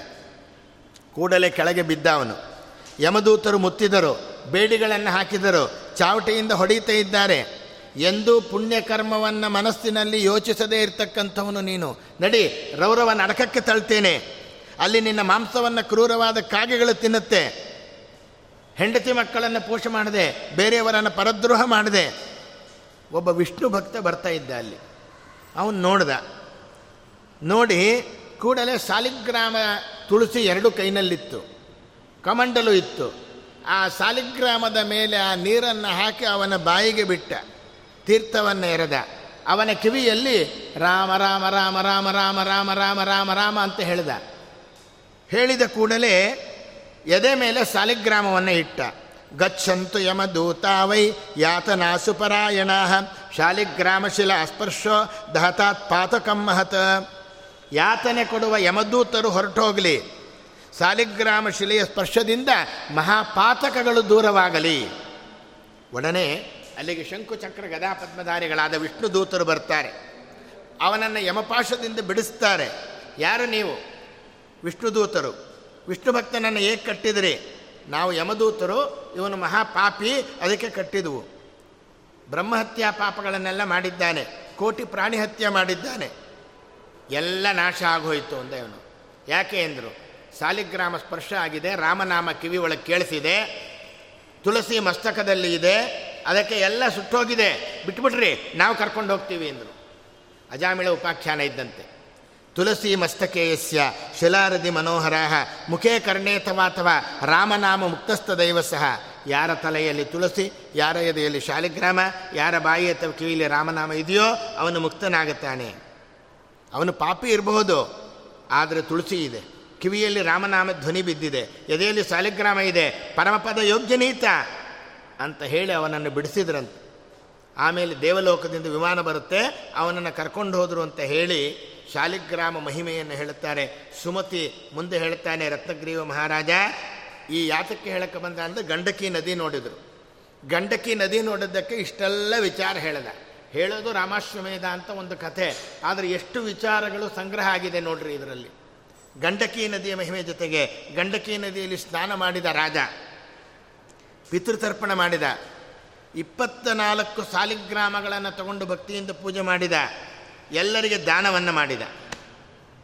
ಮುಂದೆ ಬಂದ. ಗಂಗಾಸಾಗರ ಸಂಗಮ ಸಿಕ್ತು. ನೀಲ ಪರ್ವತ ಎಷ್ಟು ದೂರದಲ್ಲಿದೆ? ಬ್ರಾಹ್ಮಣ ಕೇಳ್ತಾನೆ, ಕಾಣ್ತಾ ಇದೆಯಲ್ಲ ನೀಲ ಪರ್ವತ ನಿನಗೆ ಕಾಣಿಸ್ತಾ ಇಲ್ವಾ? ನಾನು ಇಲ್ಲೇ ಸ್ನಾನ ಮಾಡಿದೆ, ಬೇಡರನ್ನು ಕಂಡೆ, ನಿನಗೇಕೆ ಬೆಟ್ಟ ಕಾಣಿಸ್ತಾ ಇಲ್ಲ? ರಾಜ ನೋಡ್ದ, ವ್ಯಥೆ ಆಗ್ತಾ ಇದೆ. ಬೆಟ್ಟವನ್ನು ನೋಡಬೇಕು ಎಂಬ ಉತ್ಕಂಠೆಯಿಂದ ಬಂದೆ ಕಾಣಿಸ್ತೇ ಇಲ್ಲ. ಬೆಟ್ಟ ಕಾಣಿಸ್ತಾ ಇಲ್ಲ. ಪುರುಷೋತ್ತಮನ ದರ್ಶನ ಹೆಂಗಾಗಬೇಕು? ನಾನು ಹೇಗೆ ನೋಡಲಿ? ಗಂಗಾ ಸಾಗರದಲ್ಲಿ ಸ್ನಾನ ಮಾಡು. ಆ ಪುರುಷೋತ್ತಮನನ್ನು ಧ್ಯಾನ ಮಾಡು. ಬೆಟ್ಟ ಕಾಣುವವರೆಗೂ ಇಲ್ಲಿಂದ ಮೇಲೆ ಹೇಳ್ಬೇಡ. ರಾಜ, ಸ್ನಾನ ಮಾಡಿದ. ಪುರುಷೋತ್ತಮನನ್ನು ಧ್ಯಾನ ಮಾಡ್ತಾ, ನೀನು ದರ್ಶನ ಕೊಟ್ಟರೆ ಪೂಜೆ ಮಾಡಿ ಊಟ ಮಾಡ್ತೇನೆ. ಇಲ್ಲದಿದ್ದರೆ ಊಟ ಮಾಡಲಾರೆ. ನಿಯಮವನ್ನು ಹಾಕ್ಕೊಂಡ ಉಪವಾಸ ಕೂತ್ಕೊಂಡ್ಬಿಟ್ಟ. ದೀನದಯಾಳುವಾದ ಪ್ರಭು, ನಿನಗೆ ಜಯವಾಗಲಿ. ಮಂಗಳಕರವಾದ ನಾಮವುಳ್ಳವನೇ, ದುಷ್ಟರನ್ನು ನಾಶ ಮಾಡಿ ಭಕ್ತರ ದುಃಖವನ್ನು ಪರಿಹಾರ ಮಾಡಬೇಕು ಅಂತ ಅವತಾರ ಮಾಡಿರ್ತಕ್ಕಂಥ ನಿನಗೆ ಜಯವಾಗಲಿ ಸ್ವಾಮಿ. ಅಂಬರೀಷ ಮಹಾರಾಜ ವಿಪ್ರಶಾಪದಿಂದ ಎಲ್ಲರನ್ನ ಕಳ್ಕೊಂಡು ದುಃಖಕ್ಕೀಡಾಗಿದ್ದಾಗ ನಿನ್ನ ಸುದರ್ಶನ ಚಕ್ರದಿಂದ ಅವನನ್ನು ರಕ್ಷಣೆ ಮಾಡಿದೆ. ಪುರುಷೋತ್ತಮನನ್ನು ಸ್ತೋತ್ರ ಮಾಡ್ತಾ ಇದ್ದಾನೆ ಅವನು ಗರ್ಭವಾಸ ದುಃಖವಿಲ್ಲದಂತೆ ಮಾಡಿದೆ. ಪ್ರಹ್ಲಾದನಿಗೆ ಹಿರಣ್ಯಕಶ್ಯಪು ಶೂಲ, ಪಾಶ, ಜಲ, ವನ್ಯಗಳಿಂದ ಹಿಂಸೆಯನ್ನು ಕೊಟ್ಟಾಗ ಅವನನ್ನು ರಕ್ಷಣೆ ಮಾಡಿದವ ನೀನು. ನರಸಿಂಹ ರೂಪದಿಂದ ಬಂದೆ. ಗಜರಾಜ ಮೊಸಳೆಯ ಬಾಯಿಗೆ ಸಿಕ್ಕಾಗ ದಯಾಪರವನಾಗಿ, ನೀನು ಬಂದು ಮೊಸಳೆಯ ಬಾಯಿಂದ ಬಿಡಿಸಿದೆ. ಎತ್ರ ಎತ್ರ ತವ ಸೇವಕಾರ್ದನಂ ತತ್ರ ತತ್ರ ಬತ ದೇಹಧಾರಿಣ, ಪಾಲತೇತ್ರ ಭವತಾತ್ವಯ ನಿಜ ಪಾಪಹಾರಿ ಚತುರೈ ಮನೋಹರೈ. ಭಕ್ತರಿಗೆ ಸಂಕಟ ಒದಗಿ ಬಂದಾಗಲೆಲ್ಲ ಅವತಾರ ಮಾಡಿದ್ದೀಯ. ದೀನನಾಥ, ಸುರಮೌಳಿ ಹೀರಕೋ ದೃಷ್ಟ ಪಾದತಳ ಭಕ್ತವಲ್ಲಭ. ಪಾಪಕೋಟಿ ಪರಿದಾಹಕ, ಪ್ರಭೋ ದರ್ಶಯಸ್ವ ಮಮ ಪಾದ ಪಂಕಜಂ. ಹಗಲು ರಾತ್ರಿ ಎನ್ನದೆ ಭಗವಂತನ ಗುಣಗಾನ ಮಾಡುತ್ತಾ. ಓಂ ನಮೋ ವಿಷ್ಣುವೇ ನಮಃ. ಓಂ ವಿಷ್ಣುವೇ ನಮಃ, ಓಂ ವಿಷ್ಣುವೇ ನಮಃ ಅಂತ ಹೇಳಿ ನಮಸ್ಕಾರ ಮಾಡ್ತಾ, ಪುರುಷೋತ್ತಮಾಯ ನಮಃ ಅಂತ ಹೇಳ್ತಾ, ನಿನ್ನ ದರ್ಶನ ನನಗೆ ಕೊಡು ಅಂತ ಹೇಳ್ತಾ ಐದು ದಿನಗಳನ್ನು ಕಳೆದ. ಆಗ ಸನ್ಯಾಸಿ ವೇಷದಿಂದ ರಾಜನ ಬಳಿಗೆ ಬರ್ತಾನೆ ಶ್ರೀಹರಿ. ಅವನಿಗೂ ನಮಸ್ಕಾರ ಮಾಡಿದ, ನಿಮ್ಮ ದರ್ಶನ ದೊರೆತದ್ದು ನನ್ನ ಭಾಗ್ಯ. ಮುಂದೆ ಭಗವಂತ ದರ್ಶನ ಕೊಡ್ತಾನೆ, ಮೊದಲು ಸಾಧುಗಳ ದರ್ಶನ, ಆಮೇಲೆ ಭಗವಂತನ ದರ್ಶನ ಅಂದ. ಆ ಸನ್ಯಾಸಿ ಹೇಳ್ತಾನೆ, ರಾಜ, ನಾನು ತ್ರಿಕಾಲ ಜ್ಞಾನಿ. ಹೇಳೋದನ್ನು ಕೇಳು. ನಾಳೆ ಮಧ್ಯಾಹ್ನ ಶ್ರೀಹರಿ ಬ್ರಹ್ಮನಿಗೂ ದುರ್ಲಭವಾದ ತನ್ನ ದರ್ಶನವನ್ನು ನಿನಗೆ ನೀಡ್ತಾನೆ. ನೀನು, ನಿನ್ನ ಮಂತ್ರಿ, ನಿನ್ನ ಪತ್ನಿ, ತಾಪಸ ಬ್ರಾಹ್ಮಣ ಜೊತೆಗೆ ಬಂದಿರೋವನು ನಿನ್ನ ನಗರದಲ್ಲಿ ವಾಸ ಮಾಡ್ತಕ್ಕಂಥ ಕರಂಬ ಎಂಬ ನೈಗೆಯವ, ಐದು ಜನರಿಗೆ ಮಾತ್ರ ನೀಲಪರ್ವತ ದರ್ಶನ ಆಗುತ್ತೆ ಬೇರೆಯವ್ರಿಗಾಗಲ್ಲ ಸಾವಿರಾರು ಜನ ಬಂದಿದ್ದಾರೆ ರಾಜನ ಜೊತೆಗೆ. ಎಲ್ರಿಗೂ ಆಗಲ್ಲ ಅಂತ ಹೇಳಿದ. ರಾಜನಿಗೆ ಆಶ್ಚರ್ಯ ಆಯಿತು. ಬ್ರಾಹ್ಮಣನಲ್ಲಿ ಕೇಳುತ್ತಾನೆ, ಯಾರು ಈ ಸನ್ಯಾಸಿ? ಎಲ್ಲಿಗೆ ಹೋದ? ರಾಜ, ನಿನ್ನ ಭಕ್ತಿಗೆ ಮೆಚ್ಚಿ ಭಗವಂತನೇ ಸನ್ಯಾಸಿ ರೂಪದಲ್ಲಿ ಬಂದಿದ್ದ. ನಾಳೆ ಮಧ್ಯಾಹ್ನ ಗಿರಿಯ ದರ್ಶನ ಆಗತ್ತೆ. ಅದನ್ನು ಏರಿ ಹರಿಯನ್ನು ಕಂಡು ಕೃತಾರ್ಥನಾಗು. ಹರಿಯನ್ನು ಕ, ಮತ್ತೆ ಕೊಂಡಾಡಿದ, ಕುಣಿದಾಡಿದ, ಹರಿಸ್ಮರಣ, ಕೀರ್ತನೆಗಳು ದಿನವನ್ನೆಲ್ಲ ಕಾಲ ಕಳೀತಾ ಇದ್ದಾನೆ. ರಾತ್ರಿ ಮಲಗಿ ನಿದ್ದೆ ಹೋದ ರತ್ನಗ್ರೀವ ರಾಜ, ಕನಸಿನಲ್ಲಿ ತಾನೇ ಚತುರ್ಭುಜನಾಗಿ ಕೈಗಳಲ್ಲಿ ಶಂಖಚಕ್ರ ಗದಾಪದ್ಮ ಶಾಂಗ್ರ ಕೋದಂಡಧಾರಿಯಾಗಿ ರುದ್ರಾದಿ ದೇವತೆಗಳ, ವಿಶ್ವಕ್ಸೇನಾದಿ ಗಣಗಳ ಮೂರ್ತಿಮತ್ತಾಗಿ ಸೇವಿಸುವ ಶಂಖಚಕ್ರಾದಿಗಳ ಜೊತೆಗೆ ಹರಿಯ ಮುಂದೆ ನರ್ತನ ಸೇವೆ ಮಾಡ್ತಾ ಇರುವ ಒಂದು ಕನಸನ್ನು ಕಂಡ. ಆಗ ಬ್ರಾಹ್ಮಣನ ಮುಂದೆ ಸ್ವಪ್ನ ವೃತ್ತಾಂತವನ್ನು ಹೇಳುತ್ತಾನೆ ನೋಡಪ್ಪ ರಾಜ, ಪುರುಷೋತ್ತಮನಿಂದ ಶಂಖಚಕ್ರಾದಿ ಚಿಹ್ನೆಯಿಂದ ಕೂಡಿದ ಶರೀರವನ್ನು ಪಡಿತೀಯ ಅಂತ ಸ್ವಪ್ನ ಸೂಚನೆ ಕೊಡ್ತಾ ಇದೆ. ರಾಜ ಇದನ್ನು ಕೇಳಿದ, ಮತ್ತಷ್ಟು ದಾನಗಳನ್ನು ಮಾಡಿದ. ಸಂಗಮದಲ್ಲಿ ಸ್ನಾನ ಮಾಡಿ ಪಿತೃದೇವತಾ ತರ್ಪಣ ಕೊಟ್ಟ. ಪರ್ವತ ದರ್ಶನವನ್ನು ಎದುರು ನೋಡ್ತಾ ಇದ್ದಾನೆ. ಮಧ್ಯಾಹ್ನ ಕಾಲಕ್ಕೆ ಆಗುತ್ತೆ, ಹೇಳಿದ್ದಾನ ಸನ್ಯಾಸಿ. ದೇವದುಂದುಬಿ ಮೊಳಗುತ್ತಾ ಇದೆ, ಪುಷ್ಪವೃಷ್ಟಿ ಆಗ್ತಾ ಇದೆ. ಮಹಾರಾಜ, ನೀನು ಧನ್ಯ ನೀಲ ಪರ್ವತ ಕಾಣಿಸ್ತಾ ಇದೆ ನೋಡು ಅಂದರು. ರಾಜನ ಕಣ್ಣ ಮುಂದೆ ಕೋಟಿ ಸೂರ್ಯರಂತೆ ಬೆಳಗುವ ಅದ್ಭುತವಾದ ನೀಲ ಮಹಾಪರ್ವತ ಗೋಚರಿಸಿದೆ. ಬೆಳ್ಳಿಯ ಶಿಖರ ಚಿನ್ನದ ಶಿಖರಗಳು ಹೊಳಿತಾ ಇದೆ. ಏನು ಇನ್ನೊಬ್ಬ ಸೂರ್ಯನೋ ಏನೋ ಅಂತ ಅಂದುಕೊಳ್ತಾ ನೋಡ್ತಾ ಇದ್ದಾನೆ. ಕೃತಕೃತ್ಯನಾದೆ ಎಂದರು ಐದು ಜನರಿಗೆ ದರ್ಶನ ಆಗ್ತಾ ಇದೆ.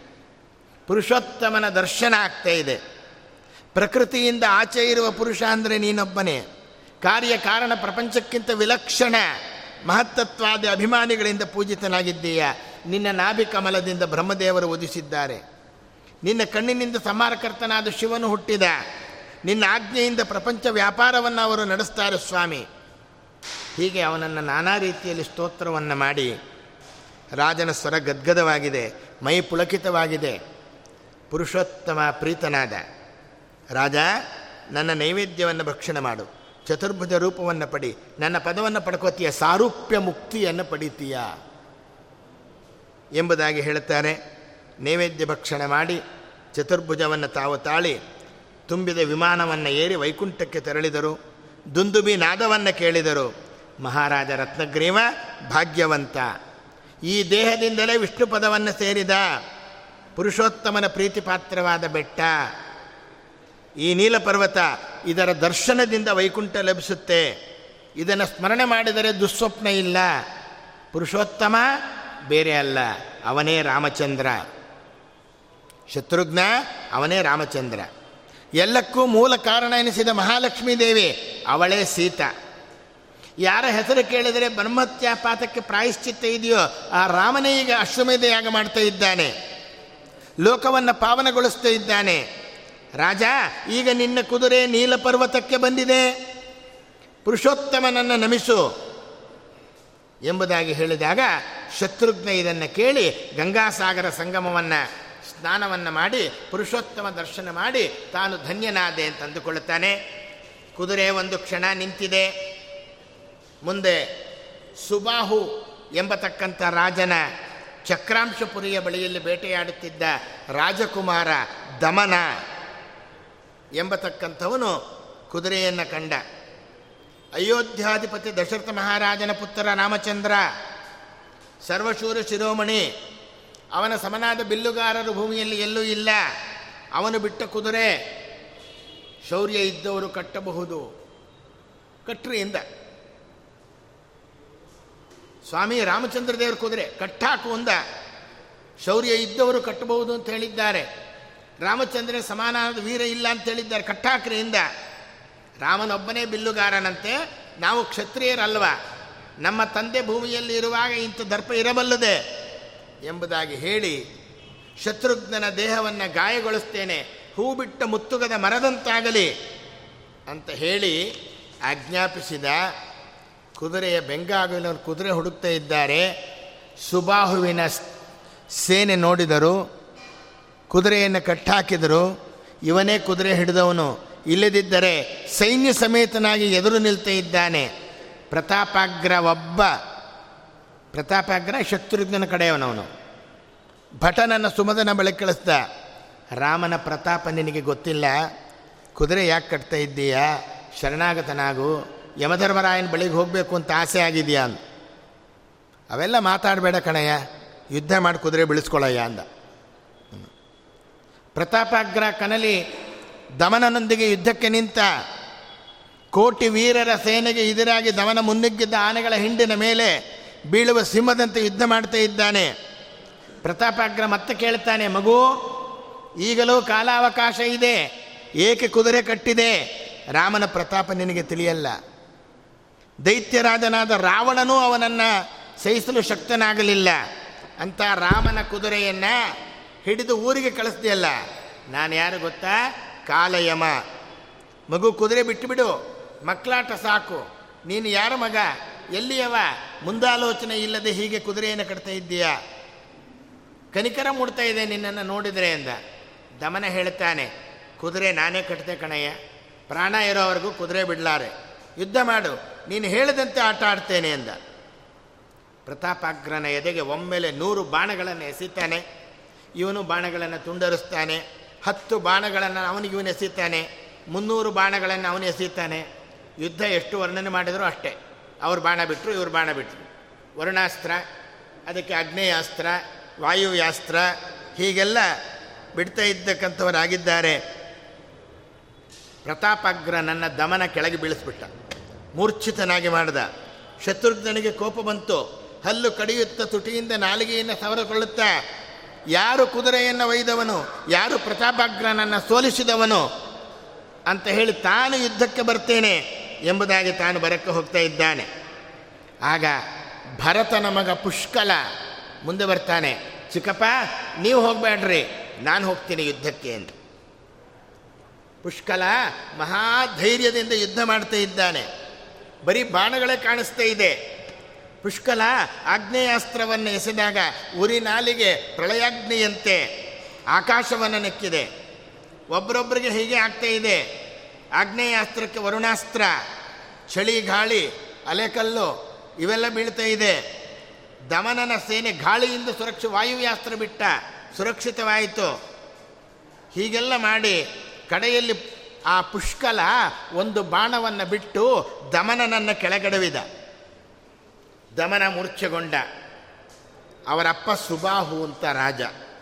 ಅವನಿಗೆ ಗೊತ್ತಾಯಿತು, ನನ್ನ ಮಗನನ್ನು ಮೂರ್ಛೆಗೊಳಿಸಿದವನು ಯಾರು ಅಂತ ಅವನು ಯುದ್ಧಕ್ಕೆ ಬಂದ. ಸೇನೆಯನ್ನು ಅಣಿಮಾಡು, ರಾಮನ ಭಟರೊಂದಿಗೆ ನಾನು ಹೋರಾಡ್ತೇನೆ, ಸುಬಾಹು ಯುದ್ಧಕ್ಕೆ ಬಂದ. ಕ್ರೌಂಚ ವ್ಯೂಹವನ್ನು ಮಾಡಿದ. ಒಂದು ಕಡೆ ಸುಕೇತು ಅಂತ ಒಬ್ಬ, ಇನ್ನೊಂದು ಕಡೆ ಚಿತ್ರಾಂಗ ಎಂಬತಕ್ಕಂಥವನು. ಎರಡು ರೆಕ್ಕೆಗಳಲ್ಲಿ ಇಬ್ಬರು ರಾಜಕುಮಾರರು. ಬಾಲದಲ್ಲಿ ರಾಜ ಹೀಗೆ ವ್ಯೂಹ ರಚನೆ ಮಾಡಿದರು. ಸಮುದ್ರದ ಅಲೆಯಂತೆ ಭೋರ್ಗರೆಯುತ್ತ ಬರುವ ಸುಬಾಹುವಿನ ಸೇನೆಯನ್ನು ಕಂಡು ಶತ್ರುಘ್ನ ಸುಮತಿಯನ್ನು ಕೇಳ್ತಾನೆ, ಮಂತ್ರಿಯನ್ನು ಯಾರು ಸೇನೆ?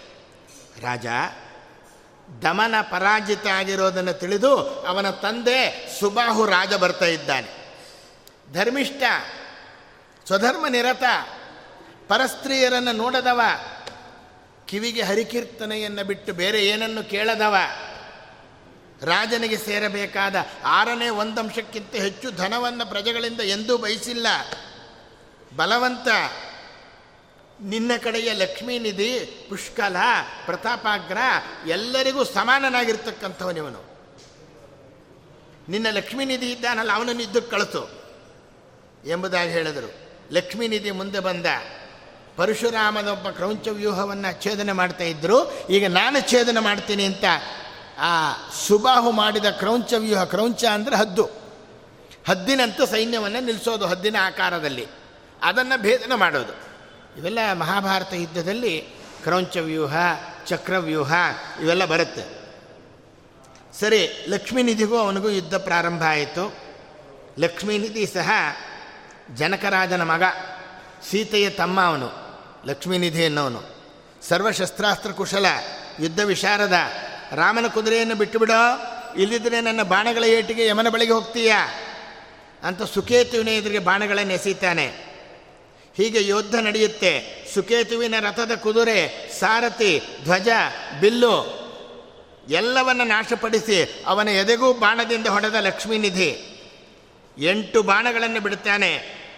ಅವನು ಇವನು ಹೀಗೆ ಯುದ್ಧ ಮಾಡಿದರು, ಗದಾ ಯುದ್ಧ ಮಾಡಿದರು. ಮಲ್ಲ ಯುದ್ಧ ಮಾಡಿದರು. ಕಡೆಗೆ ಚಿತ್ರಾಂಗದ ಎಂಬತಕ್ಕಂಥ ಮತ್ತೊಬ್ಬ ಮಗ, ಅವನು ಬರ್ತಾನೆ. ಸಾಗರದಲ್ಲಿ ಮುಳುಗಿದ ವರಾಹಮೂರ್ತಿಯ ಲೀಲೆಯನ್ನು ತೋರಿದ. ಅಂದರೆ ವರಾಹದೇವರು ಭೂಮಿಯನ್ನು ಎತ್ಕೊಂಡು ಬಂದ್ರಲ್ಲ, ಹಾಗೆ ರಥವನ್ನೇ ಎತ್ಕೊಂಡು ಹಗ್ಗವನ್ನು ಎಳೆದು ಸಿಡಿಲಿನ ಧ್ವನಿಯನ್ನು ತೋರಿಸ್ತಾ ಯುದ್ಧ ಮಾಡಿಕೊಂಡು ಬಂದ ಹಲ್ಲು ಕಚ್ಚಿಕೊಂಡು ನೆಲಕ್ಕೆ ಒರಗುತ್ತಾ ಇದ್ದಾರೆ. ಪುಷ್ಕಲ ಜೋರಾದ ಯುದ್ಧವನ್ನು ಮಾಡ್ತಾ ಇದ್ದಾನೆ. ಪುಷ್ಕಲ ಭ್ರಾಮಕಾಸ್ತ್ರ ಅಂತ ಒಂದು ಅಸ್ತ್ರವನ್ನು ಬಿಡ್ತಾನಂತೆ. ಚಿತ್ರಾಂಗದ ರಥ ಸಮೇತ ಮೇಲೆ ಹಾರಿಬಿಟ್ಟ. ಗರ್ರಂತ ತಿರುಗ್ತಾ ಇದೆ ಅವನ ರಥ. ಒಂದು ಮುಹೂರ್ತ ಕಾಲ ನಿಂತಿದೆ. ಅಂತರಿಕ್ಷದಲ್ಲಿ ನನ್ನ ರಥವನ್ನು ತಿರುಗಿಸಿದೆ. ನಿನ್ನ ಕೌಶಲ್ಯ ಮೆಚ್ಚುವಂಥದ್ದು ಅಂತಾನೆ. ಅವನು ಒಂದು ಬಾಣ ಬಿಡ್ತಾನೆ. ಪುಷ್ಕಲನ ರಥ ಹಾರಿಬಿಡ್ತು. ಅದು ಗಿರ್ರಂತ ಹಕ್ಕಿ ಅಂತ ಸುತ್ತುತ್ತಾ ಇದೆ. ಹೀಗೆ ಒಂದು ರಥ ಮೇಲೋಗುತ್ತೆ ಕೆಳಗೆ ಬೀಳುತ್ತೆ, ಇನ್ನೊಂದು ರಥ ಹತ್ತಾನೆ ಇನ್ನೊಂದು ರಥ ಮೇಲೋಗುತ್ತೆ ಕೆಳಗೆ ಬೀಳುತ್ತೆ, ಇನ್ನೊಂದು ರಥ ಹೋಗುತ್ತೆ. ಹೀಗೆ ಕೆಲವು ಕಾಲ ಯುದ್ಧ ಆಗಿ ಹತ್ತು ರಥಗಳನ್ನು ತಾನು ಕೆಳಗುರುಳಿಸಿದ. ಹತ್ತನೇ ರಥದಲ್ಲಿ ಚಿತ್ರಾಂಗದ, ಅಂದರೆ ಸುಬಾಹುವಿನ ಮಗ ಕೆಳಗೆ ಬಿದ್ದು, ಪೂರ್ತಿ ಆ ರಥವೂ ಹೋಯಿತು, ಅವನೂ ಸತ್ತ. ಪುತ್ರ ಶೋಕ ಬಂತು. ಯಾರಿಗೆ? ಸುಬಾಹು ರಾಜನಿಗೆ. ಕೈಗಳಿಂದ ತಲೆಯನ್ನು ಹೊಡೆದುಕೊಂಡ ನಡುಗಿದ ಪುಷ್ಕಲನ ಏಟಿನಿಂದ ರಕ್ತಮಯವಾಗಿದ್ದು ಗಂಟಿಕ್ಕಿದ್ದ ಹುಬ್ಬುಗಳು. ಆಗ ಮತ್ತೆ ಬರ್ತಾನವನು ಬಂದು, ಶತ್ರುಘ್ನ ಯಾರು ಹೇಳ್ರಿ? ನಿಮ್ಮ ಒಡೆಯ, ಅವನನ್ನು ನಾನು ಸಂಹಾರ ಮಾಡಿಬಿಡ್ತೇನೆ ಅಂತ ಬಂದ ಸುಬಾಹು ರಾಜ. ಬಂದಾಗ ಹನುಮಂತ ಎದುರಿಗೆ ಬರ್ತಾನೆ. ಸಿಡಿಲಿನಂತ ಗರ್ಜನೆ ಮಾಡ್ತಾ ಬಂದ. ಶತ್ರುಘ್ನ ಜೊತೆ ಯುದ್ಧ ಮಾಡ್ತೀಯಾ? ಬೇಡ. ನನ್ನ ಜೊತೆ ಮೊದಲು ಯುದ್ಧ ಮಾಡು ಅಂತ ನಿಂತ್ಕೊಳ್ತಾನೆ. ಹನುಮಂತನ ಜೊತೆ ಯುದ್ಧ ಮಾಡೋಕ್ಕಾಗತ್ತೇನು? ಸಿಡಿಲಿ ಅಂತ ಗರ್ಜನೆ ಮಾಡ್ತಾ ಇದ್ದಾನೆ. ರಥವನ್ನು ಏರಿ ಬಂದ. ಬಾಲದಿಂದ ರಥವನ್ನೇ ಗಿರ್ರಂತ ಸುತ್ತದ. ಆದ ಮೇಲೆ ಬಟ್ಟೆ ಒಗ್ದಂಗೆ ಒಗಿತಾ ಇದ್ದಾನೆ ಹನುಮಂತ. ಬಾಲ, ಮುಖ, ಎದೆ, ಕೈ, ಕಾಲು ಎಲ್ಲಕ್ಕೆ ಸಹ ಅವನು ಹೊಡಿತಾ ಇದ್ದಾನೆ. ಹನುಮಂತ ಬಹಳ ಇವೆಲ್ಲ ಯುದ್ಧದ ವರ್ಣನೆ ಬರುತ್ತೆ. ಕೋಪ ಬಂತು. ಏನು ಮಾಡ್ದ? ಜೋರಾಗಿ ಒಂದು ಸರ್ತಿ ಹನುಮಂತ ಅವನ ಎದೆಗೆ ಬಲವಾಗಿ ಒದ್ದು ಬಿಟ್ಟ. ಸುಬಾಹುವಿಗೆ, ಪುಷ್ಕಲ ಬಾಣ ಬಿಡೋ ಏಟು, ಹನುಮಂತ ಹೊಡಿತಾ ಇರೋದು. ಯಾವಾಗ ಒದ್ದ, ಕೆಳಗೆ ಮೂರ್ಛಿತನಾದ. ಸುಬಾಹು, ಒಂದು ಕನಸನ್ನು ಕಂಡ. ಸರೆಯು ನದಿ ತೀರ.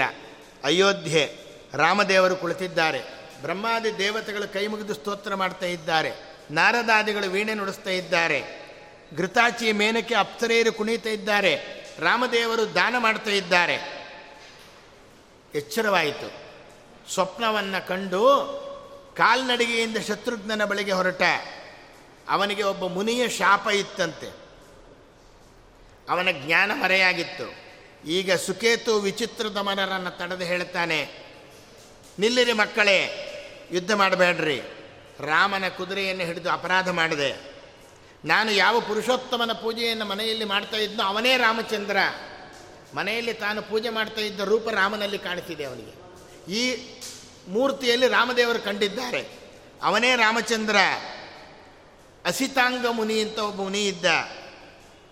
ಅವ ಬಂದು ನನಗೆ ಉಪದೇಶ ಮಾಡಿದ್ದ.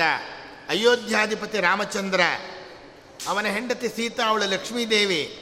ಯೋಗಿಗಳು ಯಮ ನಿಯಮ ಮುಂತಾದವುಗಳಿಂದ ರಾಮನನ್ನು ಉಪಾಸನೆ ಮಾಡಿ ಅಪಾರವಾದ ಸಂಸಾರ ಸಾಗರವನ್ನು ದಾಟ್ತಾರೆ. ಸ್ಮರಣ ಮಾತ್ರದಿಂದ ಮಹಾಪಾಪಗಳನ್ನು ಪರಿಹಾರ ಮಾಡ್ತಕ್ಕಂಥ ಗರುಡಧ್ವಜ ರಾಮ. ಆದ್ದರಿಂದ ನಾನು ಇದನ್ನು ಕೇಳಿ ನಕ್ಕು ಬಿಟ್ಟೆ ಮಾನವನಾದ ರಾಮನ್ಯಾರು ಸುಖ ದುಃಖಗಳನ್ನು ಊಟ ಮಾಡ್ತಾ ಇರ್ತಕ್ಕಂಥ ಜಾನಕಿ ಲಕ್ಷ್ಮೀದೇವಿನ ಜನ್ಮನೇ ಇಲ್ಲ ಅಂತ ಹೇಳ್ತೀರಿ ಭಗವಂತನಿಗೆ, ಅವನು ಯಾಕೆ ಹುಟ್ಟದ? ಏನೂ ಮಾಡದೇ ಇದ್ದವನಿಗೆ ಇಲ್ಲೇನು ಕೆಲಸ? ಅಂತ ನಾನೆಲ್ಲ ಪ್ರಶ್ನೆ ಕೇಳಿದೆ. ಅಧಮ, ರಾಮನ ಸ್ವರೂಪದ ಪರಿಜ್ಞಾನವಿಲ್ಲದೆ ಅವನನ್ನು ನಿಂದ ಮಾಡ್ತಾ ಇದ್ದೀಯ? ಸಾಮಾನ್ಯ ಮಾನವ ಅಂತ ಹಾಸ್ಯ ಮಾಡ್ತಾ ಇದ್ದೀಯ ನೀನು?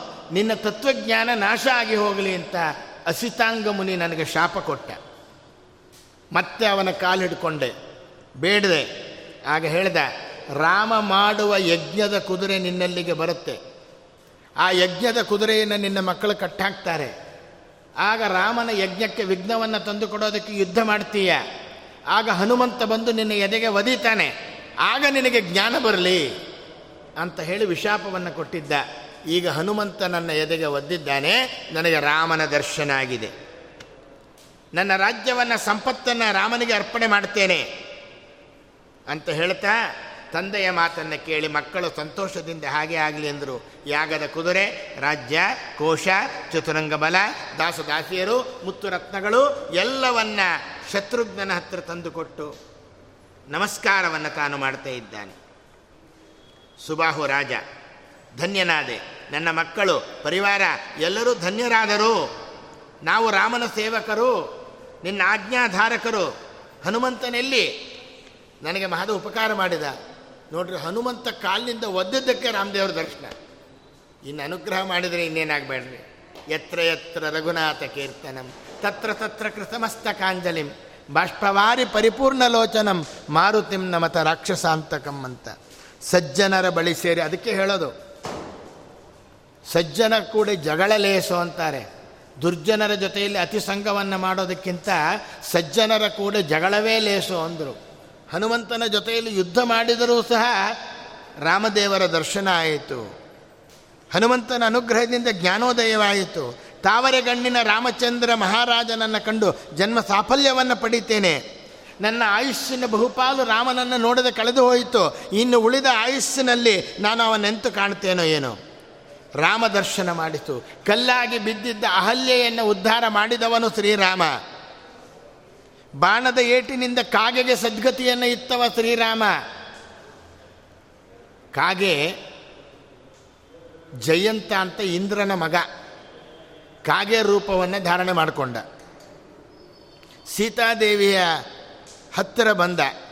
ರಾಮದೇವರು ಆ ಕಡೆ ಕೂತಿದ್ದರು ಇವಳು ಓಡ್ಸಕ್ಕೆ ಪ್ರಾ, ರಾಮದೇವರು ತೊಡೆ ಮೇಲೆ ಮಲಗಿದ್ರು, ಸೀತಾದೇವಿ ತೊಡೆ ಮೇಲೆ ವನವಾಸದಲ್ಲಿ. ಆವಾಗ ಸೀತಾದೇವಿ ಹತ್ತತ್ರ ಬಂದ. ಇವಳು ಎದ್ರೆ ಎಲ್ಲಿ ರಾಮದೇವರಿಗೆ ಎಚ್ಚರ ಆಗುತ್ತೋ ಅಂತ ಹೇಳಲಿಲ್ಲ. ಆ ಹತ್ತಿರ ಬಂದು ಇವಳ ಮೈ ಮೇಲೆ ಬರೋಕ್ಕೆ ಶುರು ಆಯಿತು. ಆಗ ರಾಮದೇವರಿಗೆ ಸ್ವಲ್ಪ ಎಚ್ಚರ ಆಯಿತು. ಒಂದು ದರ್ಬೆಯನ್ನು ತಗೊಂಡು ಅದನ್ನು ಓಡಿಸೋಣ ಅಂತ ಅಸ್ತ್ರವನ್ನಾಗಿ ಮಾಡಿಬಿಟ್ರು. ಯಾಕೆ ಅಂದರೆ ಆ ಕಾಗೆಯನ್ನು ಅಟ್ಟಿಸ್ಕೊಂಡು ಹೋಯಿತು. ಕುರಂಗಾಸುರ ಅಂತ ಒಬ್ಬನು ಅಸುರ ಇದ್ದ. ಅವನು ಬ್ರಹ್ಮದೇವರಿಂದ ವರ ಪಡ್ಕೊಂಡಿದ್ದ. ಏನು ಅಂದರೆ ಕಾಗೆಗಳಲ್ಲಿ ಎರಡು ಕಣ್ಣುಗಳಲ್ಲಿ ನಾನು ನೆಲೆಸಬೇಕು ಅಂತ. ಜಯಂತ ಕಾಗೆ ರೂಪ ಹಾಕ್ಕೊಂಡಲ್ಲ ಇವನ ಕಣ್ಣುಗಳಲ್ಲಿ ಅವನು ನೆಲೆಸ್ದ. ಅವನು ಈ ಕೆಲಸ ಮಾಡಿದ್ದು. ಅಸುರನ ಸಂಹಾರ ಮಾಡಬೇಕು ಅಂತ ಹೇಳಿ ಅಸ್ತ್ರವನ್ನು ಬಿಟ್ಟ. ಕಾಗೆ ಹೋಯಿತು ಹೋಯಿತು ಹೋಯಿತು, ಬ್ರಹ್ಮದೇವರ ಹತ್ರ ಹೋಯಿತು, ರುದ್ರದೇವರ ಹತ್ರ ಹೋಯಿತು. ರಕ್ಷಣೆ ಮಾಡುವಂತ ಯಾರು ರಾಮದೇವರ ಅಸ್ತ್ರದಿಂದ ರಕ್ಷಣೆ ಮಾಡಲಿಲ್ಲ, ರಾಮನಿಗೆ ಶರಣಾಗಾಯಿತು. ಆಗ ರಾಮ ಹೇಳ್ತಾನೆ, ನಾನು ಬಿಟ್ಟು ಬಾಣ ವ್ಯರ್ಥ ಆಗಲ್ಲ, ಅಸ್ತ್ರ. ನಿನ್ನ ಕಣ್ಣನ್ನು ಬಲಿ ತಗೋತೀನಿ ಇಂದ. ಯಾಕೆ? ಆ ಕುರಂಗಾಸುರ ಸಾಯ್ಬೇಕು ಅದಕ್ಕೆ. ಆ ಎರಡು ಕಣ್ಣಿನ ದೃಷ್ಟಿಯಲ್ಲಿ ಒಂದು ಕಣ್ಣಿನ ದೃಷ್ಟಿಯನ್ನು ತೆಗೆದ. ಮುಂದೆ ಹುಟ್ಟುವ ಕ ಭಾಗಗಳಿಗೂ ಒಂದು ಕಣ್ಣಿನ ದೃಷ್ಟಿ ಬರುವಂತೆ ಮಾಡಿದ. ಇವತ್ತು ಕಾಗೆಗಳಿಗೆ ಹಿಂಗೆ ಕೂತಿರುತ್ತೆ. ಈ ಕಡೆ ನೋಡುತ್ತೆ, ಈ ಕಡೆ ನೋಡುತ್ತೆ, ಹಿಂಗೆ ಅಂತ ಇರುತ್ತೆ ನೋಡ್ರಿ ಅದು. ಈ ಕಡೆ ನೋಡಿದಾಗ ಈ ಕಡೆ ಕಣ್ ಕಾಣುತ್ತೆ, ಈ ಕಡೆ ನೋಡಿದಾಗ ಈ ಕಡೆ ಕಣ್ ಕಾಣುತ್ತೆ. ಎರಡು ಕಣ್ಣಿನ ದೃಷ್ಟಿ ಕಾಗೆಗಿಲ್ಲ. ಯಾಕೆ ಅಂದರೆ ಕಾಗೆಗೆ ಎರಡು ಕಣ್ಣುಗಳನ್ನು ದೃಷ್ಟಿ ಬಂದರೆ ಕುರಂಗಾಸುರ ಹುಟ್ಟು ಬರ್ತಾನೆ. ಅದಕ್ಕೆ ಮುಂದೆ ಹುಟ್ಟುವ ಕಾಗೆಗಳಿಗೂ ಎರಡು ಕಣ್ಣಿನ ದೃಷ್ಟಿ ಬರದಂತೆ ಮಾಡಿದವ ಶ್ರೀರಾಮ. ಎಂಬುದಾಗಿ ಹೇಳ್ತಾರೆ, ಆ ಕಾಗೆ ಕೇಳುತ್ತಂತೆ ಅವನ್ಯಾರೋ ಕುರಂಗಾಸುರ ಅನ್ನೋನು ಬಂದು ನನ್ನಲ್ಲಿ ಸೇರಿಕೊಂಡ ಅಂತ ನನ್ನ ಕಣ್ಣು ತೆಗೆದಿಯಲ್ಲೋ ರಾಮಚಂದ್ರ? ಎಂಬುದಾಗಿ ಅಂದ್ಕೊಂಡು, ನನಗೇನಾದರೂ ಒಂದು ಸಜ್ಜನರು ಸ್ತೋತ್ರ ಮಾಡ್ತಕ್ಕಂಥ ಇವನು ಕಾಗೆ ಅಂತ ಅಂದ್ಬಿಡ್ತಾರೆ ಎಲ್ಲರೂ ಸಹ. ಆದ್ದರಿಂದ ಯಾವುದಾದ್ರೂ ಒಂದು ಒಳ್ಳೆ ಸ್ಥಾನ ಕೊಡು ಅಂದಾಗ ಒಂದು ಸ್ಥಾನ ಕೊಡ್ತೇನೆ ನಿನಗೆ. ಎಲ್ಲರೂ ಶ್ರಾದ್ದಾದಿಗಳು ಮಾಡ್ತಾರಲ್ಲ, ಆಗ ಕಾಕಪಿಂಡ ಅಂತ ಹೇಳ್ತಾರೆ. ಪಿತೃದೇವತೆಗಳು ಬಂದು ನಿನ್ನ ಕಂಠದಲ್ಲಿ ಸೇರಿಕೊಂಡು ಆ ಪಿಂಡವನ್ನು ಸ್ಪರ್ಶ ಮಾಡಿದರೆ ಪಿತೃದೇವತೆಗಳಿಗೆ ತೃಪ್ತಿ ಆಗುತ್ತೆ. ಅವರು ಬಂದು ಸೇರ್ಕೋತಾರೆ, ಹೋಗು ಅಂತ ಆಶೀರ್ವಾದ ಮಾಡಿದ್ನಂತೆ. ಇದನ್ನು ಅವನು ಹೇಳ್ತಾನಲ್ಲಿ, ಕಾಗೆಗೆ ಸದ್ಗತಿಯನ್ನು ಇತ್ತವ ರಾಮ. ಯುದ್ಧರಂಗದಲ್ಲಿ ಮುಖದರ್ಶನ ಮಾತ್ರದಿಂದ ವೀರರಿಗೆ ಸದ್ಗತಿ ನೀಡಿದವ ರಾಮ. ಏ ತ್ವಸ್ಯ ರಘುನಾಥಸ್ಯ ನಾಮ ಗೃಹಂತಿ ಸಾದರಾಹ ತೇ ಯಾಂತಿ ಪರಮಂ ಸ್ಥಾನಂ, ಯೋಗಿ ಬಿರಿಯದ್ವಿಚಿಂತ್ಯತೆ ಆದರದಿಂದ ರಾಮನ ನಾಮವನ್ನು ಉಚ್ಚರಿಸುವವರು ಯೋಗಿಗಳು. ರಾಮನ ಮಗದಾವರೆಯನ್ನು ಕಣ್ಣುಗಳಿಂದ ಬೊಗಸೆಯಿಂದ ಕುಡಿದು ಆನಂದ ಪಡುವ ಅಯೋಧ್ಯೆಯ ಜನರೇ ಧನ್ಯರು. ಹೀಗೆ ಶತ್ರುಘ್ನನಿಗೆ ತನ್ನ ಸರ್ವಸ್ವವನ್ನು ಅರ್ಪಿಸಿ ಅವನ ಆಜ್ಞೆಗೆ ಇದ್ರು ನೋಡುತ್ತಾ ಸುಬಾಹು ನಿಂತುಕೊಳ್ತಾನೆ, ಶತ್ರುಘ್ನ ಹೇಳ್ತಾನೆ, ರಾಜ, ಇದೇನು ಹೀಗೆ ಹೇಳ್ತಾ ಇದೀಯ? ನೀನು ವೃದ್ಧ. ನನಗೆ ಪೂಜ್ಯನಾಗಿರೋದು. ನಿನ್ನ ರಾಜ್ಯ ನಿನ್ನದೇ. ದಮನ ಅದನ್ನು ನೋಡಿಕೊಳ್ಳಿ. ಯುದ್ಧ ಮಾಡೋದ್ರಲ್ಲೇನು ತಪ್ಪಿಲ್ಲ. ಅದು ಕ್ಷತ್ರಿಯ ಧರ್ಮ. ಆದರೆ ನೀನೀಗ ಕೊಟ್ಟ ರಾಜ್ಯ, ಕೋಶ ಎಲ್ಲ ನಿಂಗೆ ಕೊಡ್ತೇನೆ. ನನಗೆ ರಾಮ ಹೇಗೆ ತ್ರಿಕರಣಗಳಿಂದ ಪೂಜ್ಯನೋ ನೀನು ಹಾಗೆ ಪೂಜ್ಯ. ಆ ಕುದುರೆ ಮಾತ್ರ ಬಿಟ್ಟುಬಿಡು ಸಾಕು. ಕುದುರೆಯನ್ನು ಹಿಂಬಾಲಿಸಿಕೊಂಡು ಬಾ ನೀನು ಇದನ್ನು ಕೇಳಿ ಸುಬಾಹು ತನ್ನ ಮಗನಾದ ದಮನನಿಗೆ ಪಟ್ಟಾಭಿಷೇಕ ಮಾಡಿ ರಣರಂಗದಲ್ಲಿ ಮಡಿದ ಚಿತ್ರಕೇತು ಎಂಬತಕ್ಕಂಥ ಮಗನಿಗೆ ವಿಧಿವತ್ತಾಗಿ ಸಂಸ್ಕಾರವನ್ನು ಮಾಡಿ ಲೋಕದೃಷ್ಟಿಯಿಂದ ಶೋಕವನ್ನು ಪಟ್ಟರೂ ಸಹ ರಾಮನನ್ನು ಸ್ಮರಣೆಯನ್ನು ಮಾಡಿಕೊಂಡು ಕುದುರೆಯನ್ನು ಬಿಟ್ಟು ಎಲ್ಲರೂ ಅದನ್ನು ಹಿಂಬಾಲಿಸ್ತಾರೆ. ಕುದುರೆ ಮುಂದೆ ಮುಂದೆ ಬರ್ತಾ ಇದೆ. ತೇಜಪುರ ಅನ್ನೋ ಕಡೆಗೆ ಬರುತ್ತೆ. ಅಲ್ಲಿಯ ದೊರೆ ಸತ್ಯವಂತ ಅಂತ. ಸುತ್ತಲೂ ಪ್ರಾಕಾರ ಸುವರ್ಣ ಕಲಶಗಳು, ಸಾವಿರಾರು ದೇವಾಲಯಗಳು, ಯತಿಗಳಿಂದ ತುಂಬಿದ ಮಠಗಳು, ಅಗ್ನಿಹೋತ್ರದ ಪವಿತ್ರ ಧೂಮ, ಎಲ್ಲ ಕಡೆಯಲ್ಲಿ ಬ್ರಾಹ್ಮಣರ ಮನೆಗಳು, ಹಂಸ ಬಕಗಳಿಂದ ಮುನಿಜನರಿಂದ ಸೇವಿಸಲ್ಪಡುವ ಗಂಗಾ ನದಿ ಹರಿತ ಇದೆ. ಶತ್ರುಘ್ನ ಮಂತ್ರಿಯನ್ನು ಕೇಳ್ತಾನೆ, ಸುಮತಿ, ಈ ನಗರ ಯಾವುದು? ಮನಸ್ಸಿಗೆ ಆಹ್ಲಾದ ಉಂಟಾಗ್ತಾ ಇದೆ. ಪ್ರಭು, ಹೇಳ್ತೇನೆ ಕೇಳು. ವಿಷ್ಣು ಭಕ್ತರ ಪುಣ್ಯ ಚರಿತ್ರೆಯನ್ನು ಕೇಳಿದರೆ ಬ್ರಹ್ಮಹತ್ಯೆಯ ಪಾತಕಗಳು ಹೋಗುತ್ತಂತೆ.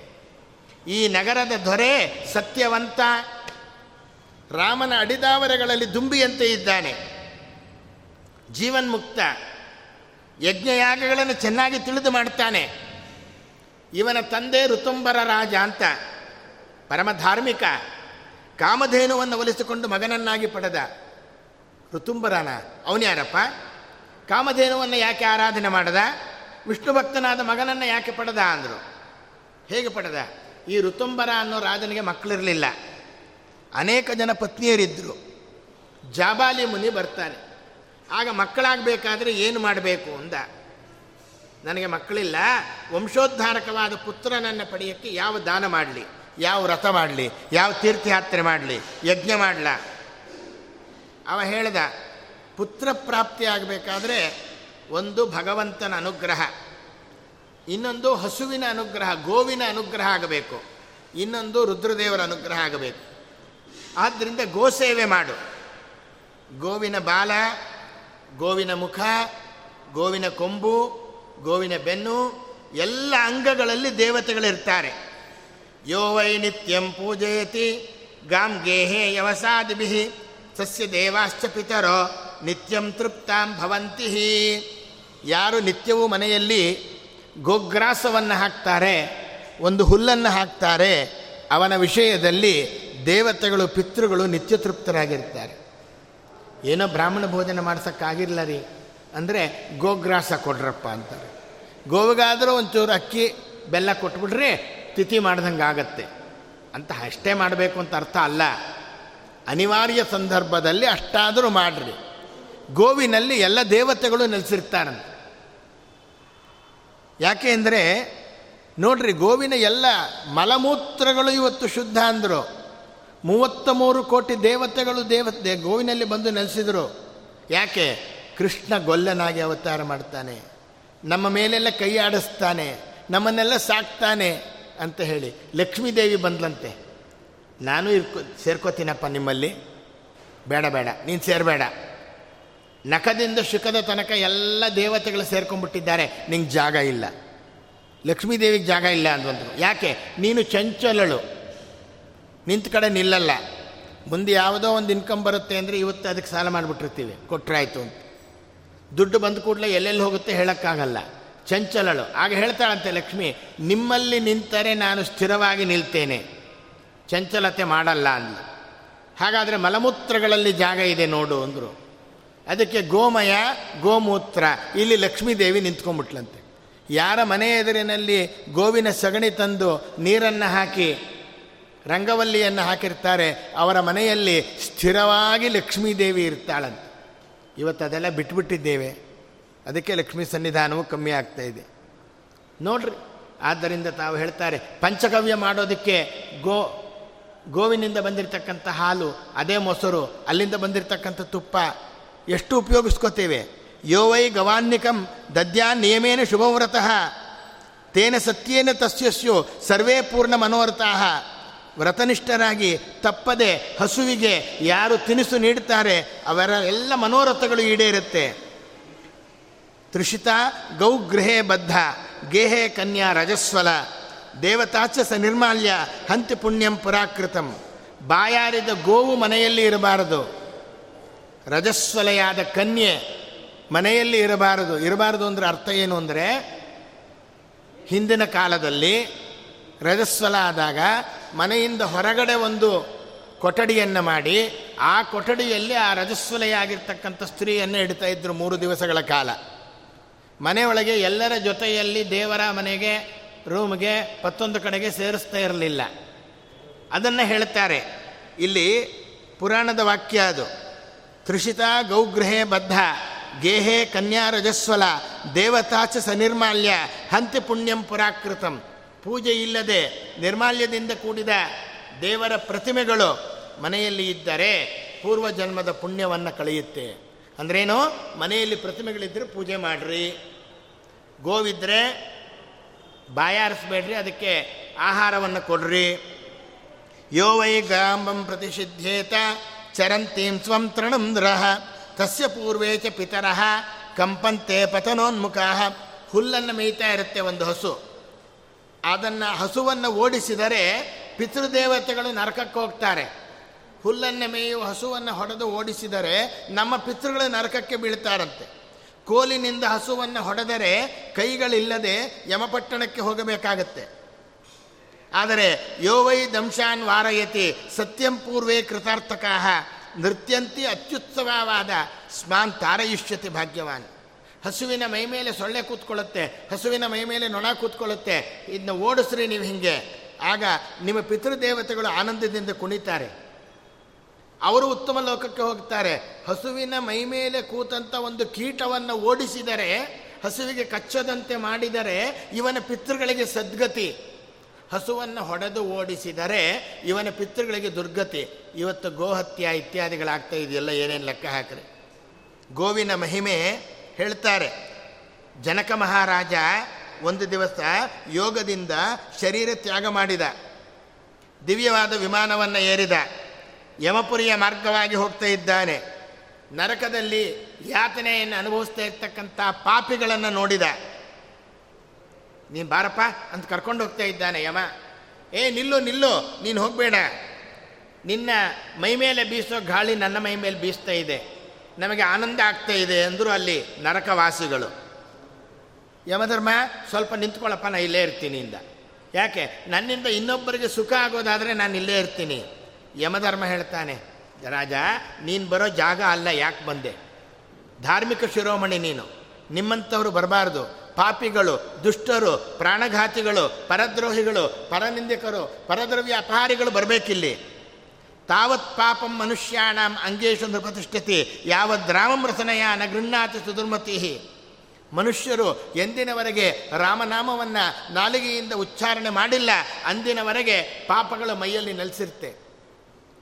ರಾಯಂದ ಮಾತ್ರದಲ್ಲೂ ರಕ್ತ ಮಾಂಸದಲ್ಲಿದ್ದ ಪಾಪಗಳೆಲ್ಲ ಹೊರಗೆ ಬರುತ್ತಂತೆ, ಮಾ ಅಂದರೆ ತುಟಿ ಎರಡು ಕ್ಲೋಸ್ ಆಗುತ್ತೆ. ಪಾಪಗಳು ಹೊರಗೋದಿದ್ದು ಮತ್ತೆ ಒಳಗೆ ಬರಲ್ಲ ಅಂತ ಈ ಪಾಪಿಗಳನ್ನು ನನ್ನ ಭಟರು ಇಲ್ಲಿಗೆ ಎಳೆದು ತರ್ತಾರೆ. ನಿನ್ನಂಥವರು ಬರಬಾರದು. ಇಲ್ಲ, ನಾ ಹೋಗಲಾರೆ. ಜೀವಿಗಳೆಲ್ಲ ದುಃಖ ಪಡ್ತಾ ಇದ್ದಾರೆ. ನೋಡು ಇವನ್ನೆಲ್ಲ ಬಿಡ್ಸೋಕ್ಕಾಗಲ್ಲ. ಇವನು ಸ್ನೇಹಿತನ ಹೆಂಡತಿಯನ್ನು ಕೆಡಿಸ್ದ. ಹತ್ತು ಸಾವಿರ ವರ್ಷ ಕಬ್ಬಿಣದ ಸಲಾಕೆಯಲ್ಲಿ ಇವನನ್ನು ಸುಟ್ಟಿದ್ದೇನೆ. ಮುಂದೆ ಹಂದಿ ಜನ್ಮ ಬರುತ್ತೆ. ಮುಂದೆ ಮನುಷ್ಯನಾಗಿ ಹುಟ್ಟುತ್ತಾನೆ, ಷಂಡನಾಗ್ತಾನೆ. ಇವನು ಪರಸ್ತ್ರೀಯನ ಬಲಾತ್ಕಾರದಿಂದ ಕೆಡಿಸಿದ ರೌರವ ನರಕದಲ್ಲಿ ನೂರು ವರ್ಷಗಳ ಕಾಲ ಬೇಯಬೇಕು. ಇವನು ಪರದ್ರವ್ಯವನ್ನು ಕದ್ದಿದ್ದಾನೆ, ಭೋಗಿಸ್ತಾ ಇದ್ದಾನೆ, ಇವನ ಕೈಗಳನ್ನು ಕಡಿತೇನೆ ಅಂತ ಹೇಳ್ತಾ ಯಾರ್ಯಾರಿಗೆ ಏನೇನು ಯಾತನೆ ಕೊಡ್ತೀನಿ ಅಂತ ಹೇಳ್ತಾ ಇದ್ದಾನೆ. ಇವನು ಮಿತ್ರದ್ರೋಹಿ. ಸ್ವಾಮಿ, ಇವ್ರನ್ನೆಲ್ಲ ಬಿಡುಗಡೆ ಹೇಗೆ ಮಾಡಬೇಕು?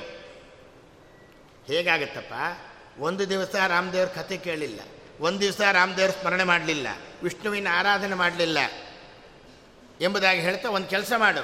ಇವರನ್ನು ಬಿಡಿಸಬೇಕು ಅಂತ ನಿನಗೆ ಆಸೆ ಇದ್ದರೆ ದಿನಾ ಬೆಳಗ್ಗೆ ಎದ್ದ ಕೂಡಲೇ ಶುದ್ಧ ಮನಸ್ಸಿನಿಂದ ರಾಮ ರಾಮ ರಾಮ ರಾಮ ಅಂತ ಜಪ ಮಾಡ್ತಾ ಇದ್ದೆ. ಹರೇ ರಾಮ ಹರೇ ರಾಮ ರಾಮ ರಾಮ, ಹರೇ ಹರೇ. ಹರೇ ಕೃಷ್ಣ ಹರೇ ಕೃಷ್ಣ ಕೃಷ್ಣ ಕೃಷ್ಣ, ಹರೇ ಹರೇ. ಇದೊಂದು ಉಪನಿಷತ್ರಿ ಬೆಳಗ್ಗೆ ಎದ್ದು ಮೂವತ್ತೆರಡು ಬಾರಿ ಆದರೂ ಹೇಳಬೇಕಂತಿದ್ದಾನೆ ನಿತ್ಯ ಒಂದು ದಿನ ನೀನು ಹೇಳಿದ, ಜನಕರಾಜ ಹೇಳ್ತಾ ಇದ್ದಂತೆ ಒಂದು ದಿನ ನೀನು ರಾಮಸ್ಮರಣೆ ಮಾಡಿದ ಪುಣ್ಯವನ್ನು ಧಾರೆ ಏರಿ ಇವರನ್ನೆಲ್ಲ ಬಿಡುಗಡೆ ಮಾಡ್ತೀನಿ. ಒಂದೇ ದಿನ ನೀನು ರಾಮಸ್ಮರಣೆ ಮಾಡಿದ ಪುಣ್ಯವನ್ನು ಧಾರೆ ಏರಿದರೆ ಈ ನರಕವಾಸಿಗಳನ್ನೆಲ್ಲ ಬಿಡುಗಡೆ ಮಾಡ್ತೀನಿ ಅಂತ ಯಮಧರ್ಮರಾಯ. ಆಗ ಜನಕ ಹೇಳ್ತಾನೆ, ಒಂದು ದಿನ ಪುಣ್ಯ ಯಾಕೆ? ಹುಟ್ಟಿದಂದಿನಿಂದ ಮಾಡಿದ ರಾಮನ ಆರಾಧನೆಯ ಪುಣ್ಯ ಎಲ್ಲ ನಾ ಧಾರೆ ಇರಿತೇನೆ ಎಲ್ಲ ನರಕವಾಸಿಗಳನ್ನು ಬಿಡುಗಡೆ ಮಾಡು ಕೂಡಲೇ ಎಲ್ಲ ವಿಮಾನಗಳು ಬಂತು. ಅಲ್ಲಿರ್ತಕ್ಕಂಥ ಪಾಪಿಗಳೆಲ್ಲ ವಿಮಾನ ಹತ್ತಿದರು. ಬಿಡುಗಡೆ ಆಗ್ತಾ ಇದೆ. ಪರಮ ಪದವನ್ನು ಹೊಂದುತ್ತೇನೆ ಅಂತಂದರು.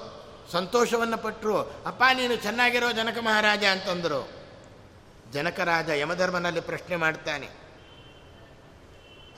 ಧರ್ಮರಾಜ, ಪಾಪಿಗಳು ಮಾತ್ರ ನಿನ್ನ ಲೋಕಕ್ಕೆ ಬರ್ತಾರೆ ನಿಜ.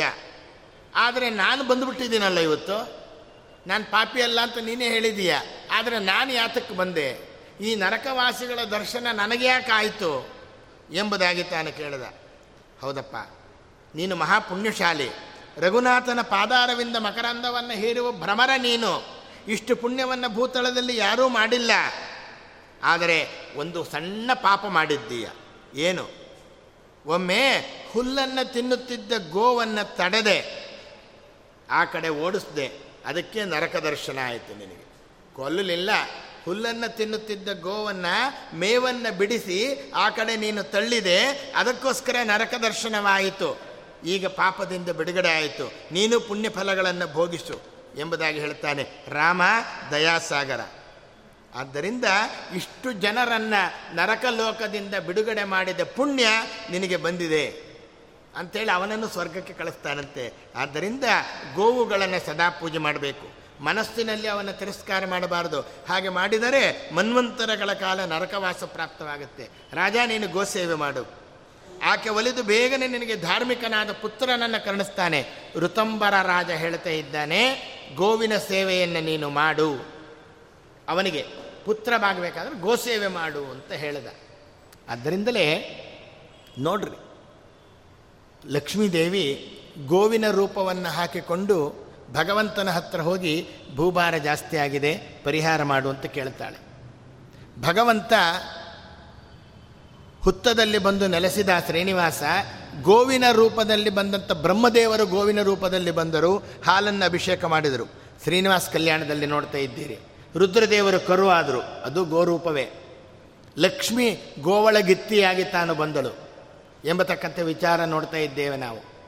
ವಿಜಯದಾಸರು ವಿಜಯದಾಸರಾಗುವುದಕ್ಕಿಂತ ಮುಂಚಿತವಾಗಿ ಪುರಂದರದಾಸರ ಮನೆಯಲ್ಲಿ ತುರುಕರುವಿನ ರೂಪದಲ್ಲಿದ್ದರು ಹಸು ಕರು ಆಗಿದ್ದರು. ಜಯತೀರ್ಥರು ಜಯತೀರ್ಥರಾಗೋದಕ್ಕಿಂತ ಮುಂಚಿತವಾಗಿ ಅತ್ಯಂತ ಋಷಧಿ ಎತ್ತಾಗಿರುತ್ತಿರಲು, ಆನಂದ ತೀರ್ಥರು ನಿತ್ಯ ಪಠಿಸುವ ಪುಸ್ತಕ ಹೊರುತ್ತಿರಲು ಗೋವಿನ ಜನ್ಮ ಅವರಿಗೆ ಬಂದಿತ್ತು. ಎಂಬುದಾಗಿ ಹೇಳ್ತಾರೆ. ಹೀಗೆ ದೊಡ್ಡ ದೊಡ್ಡವರೆಲ್ಲ ಗೋವಿನ ಜನ್ಮ ಪಡ್ಕೊಂಡ್ರು.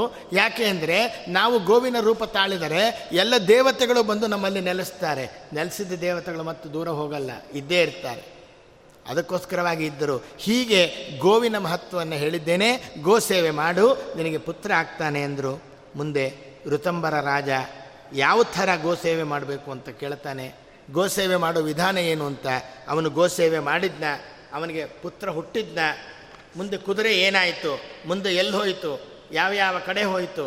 ಅನ್ನೋ ವಿಚಾರವನ್ನು ನಾಳೆ ನೋಡೋಣ ಅಂತ ಹೇಳ್ತಾ ಆದ್ಯ ಪ್ರವಚನ ಅಸ್ಮತ್ ಗುರುವಂತರ್ಗತಃ ಶ್ರೀ ವ್ಯಾಸರಾಜ ತೀರ್ಥ ಗುರುವಂತರ್ಗತ, ವಾದಿರಾಜ ತೀರ್ಥ ಗುರುವಂತರ್ಗತ, ಭಾರತೀಯ ರಮಣ ಮುಖ್ಯ ಪ್ರಾಣಾಂತರ್ಗತ ಲಕ್ಷ್ಮೀ ಹೈವದನಾತ್ಮಕ ಲಕ್ಷ್ಮೀ ವೆಂಕಟೇಶ ಪ್ರಿಯತಾಂ, ಕೃಷ್ಣಾಯ ಯಾದವೇಂದ್ರಾಯ ಜ್ಞಾನಮುದ್ರಾಯ ಯೋಗಿನೇ, ನಾಥಾಯ ರುಕ್ಮಿಣೀಶಾಯ ನಮೋ ವೇದಾಂತ ವೇದಿನೇ, ಮಂಗಳಂ ಕೋಸಲೇಂದ್ರಾಯ ಮಹನೀಯ ಗುಣಾತ್ಮನೆ, ಚಕ್ರವರ್ತಿ ತನೋಜಾಯ ಸಾರ್ವಭೌಮಾಯ ಮಂಗಳಂ.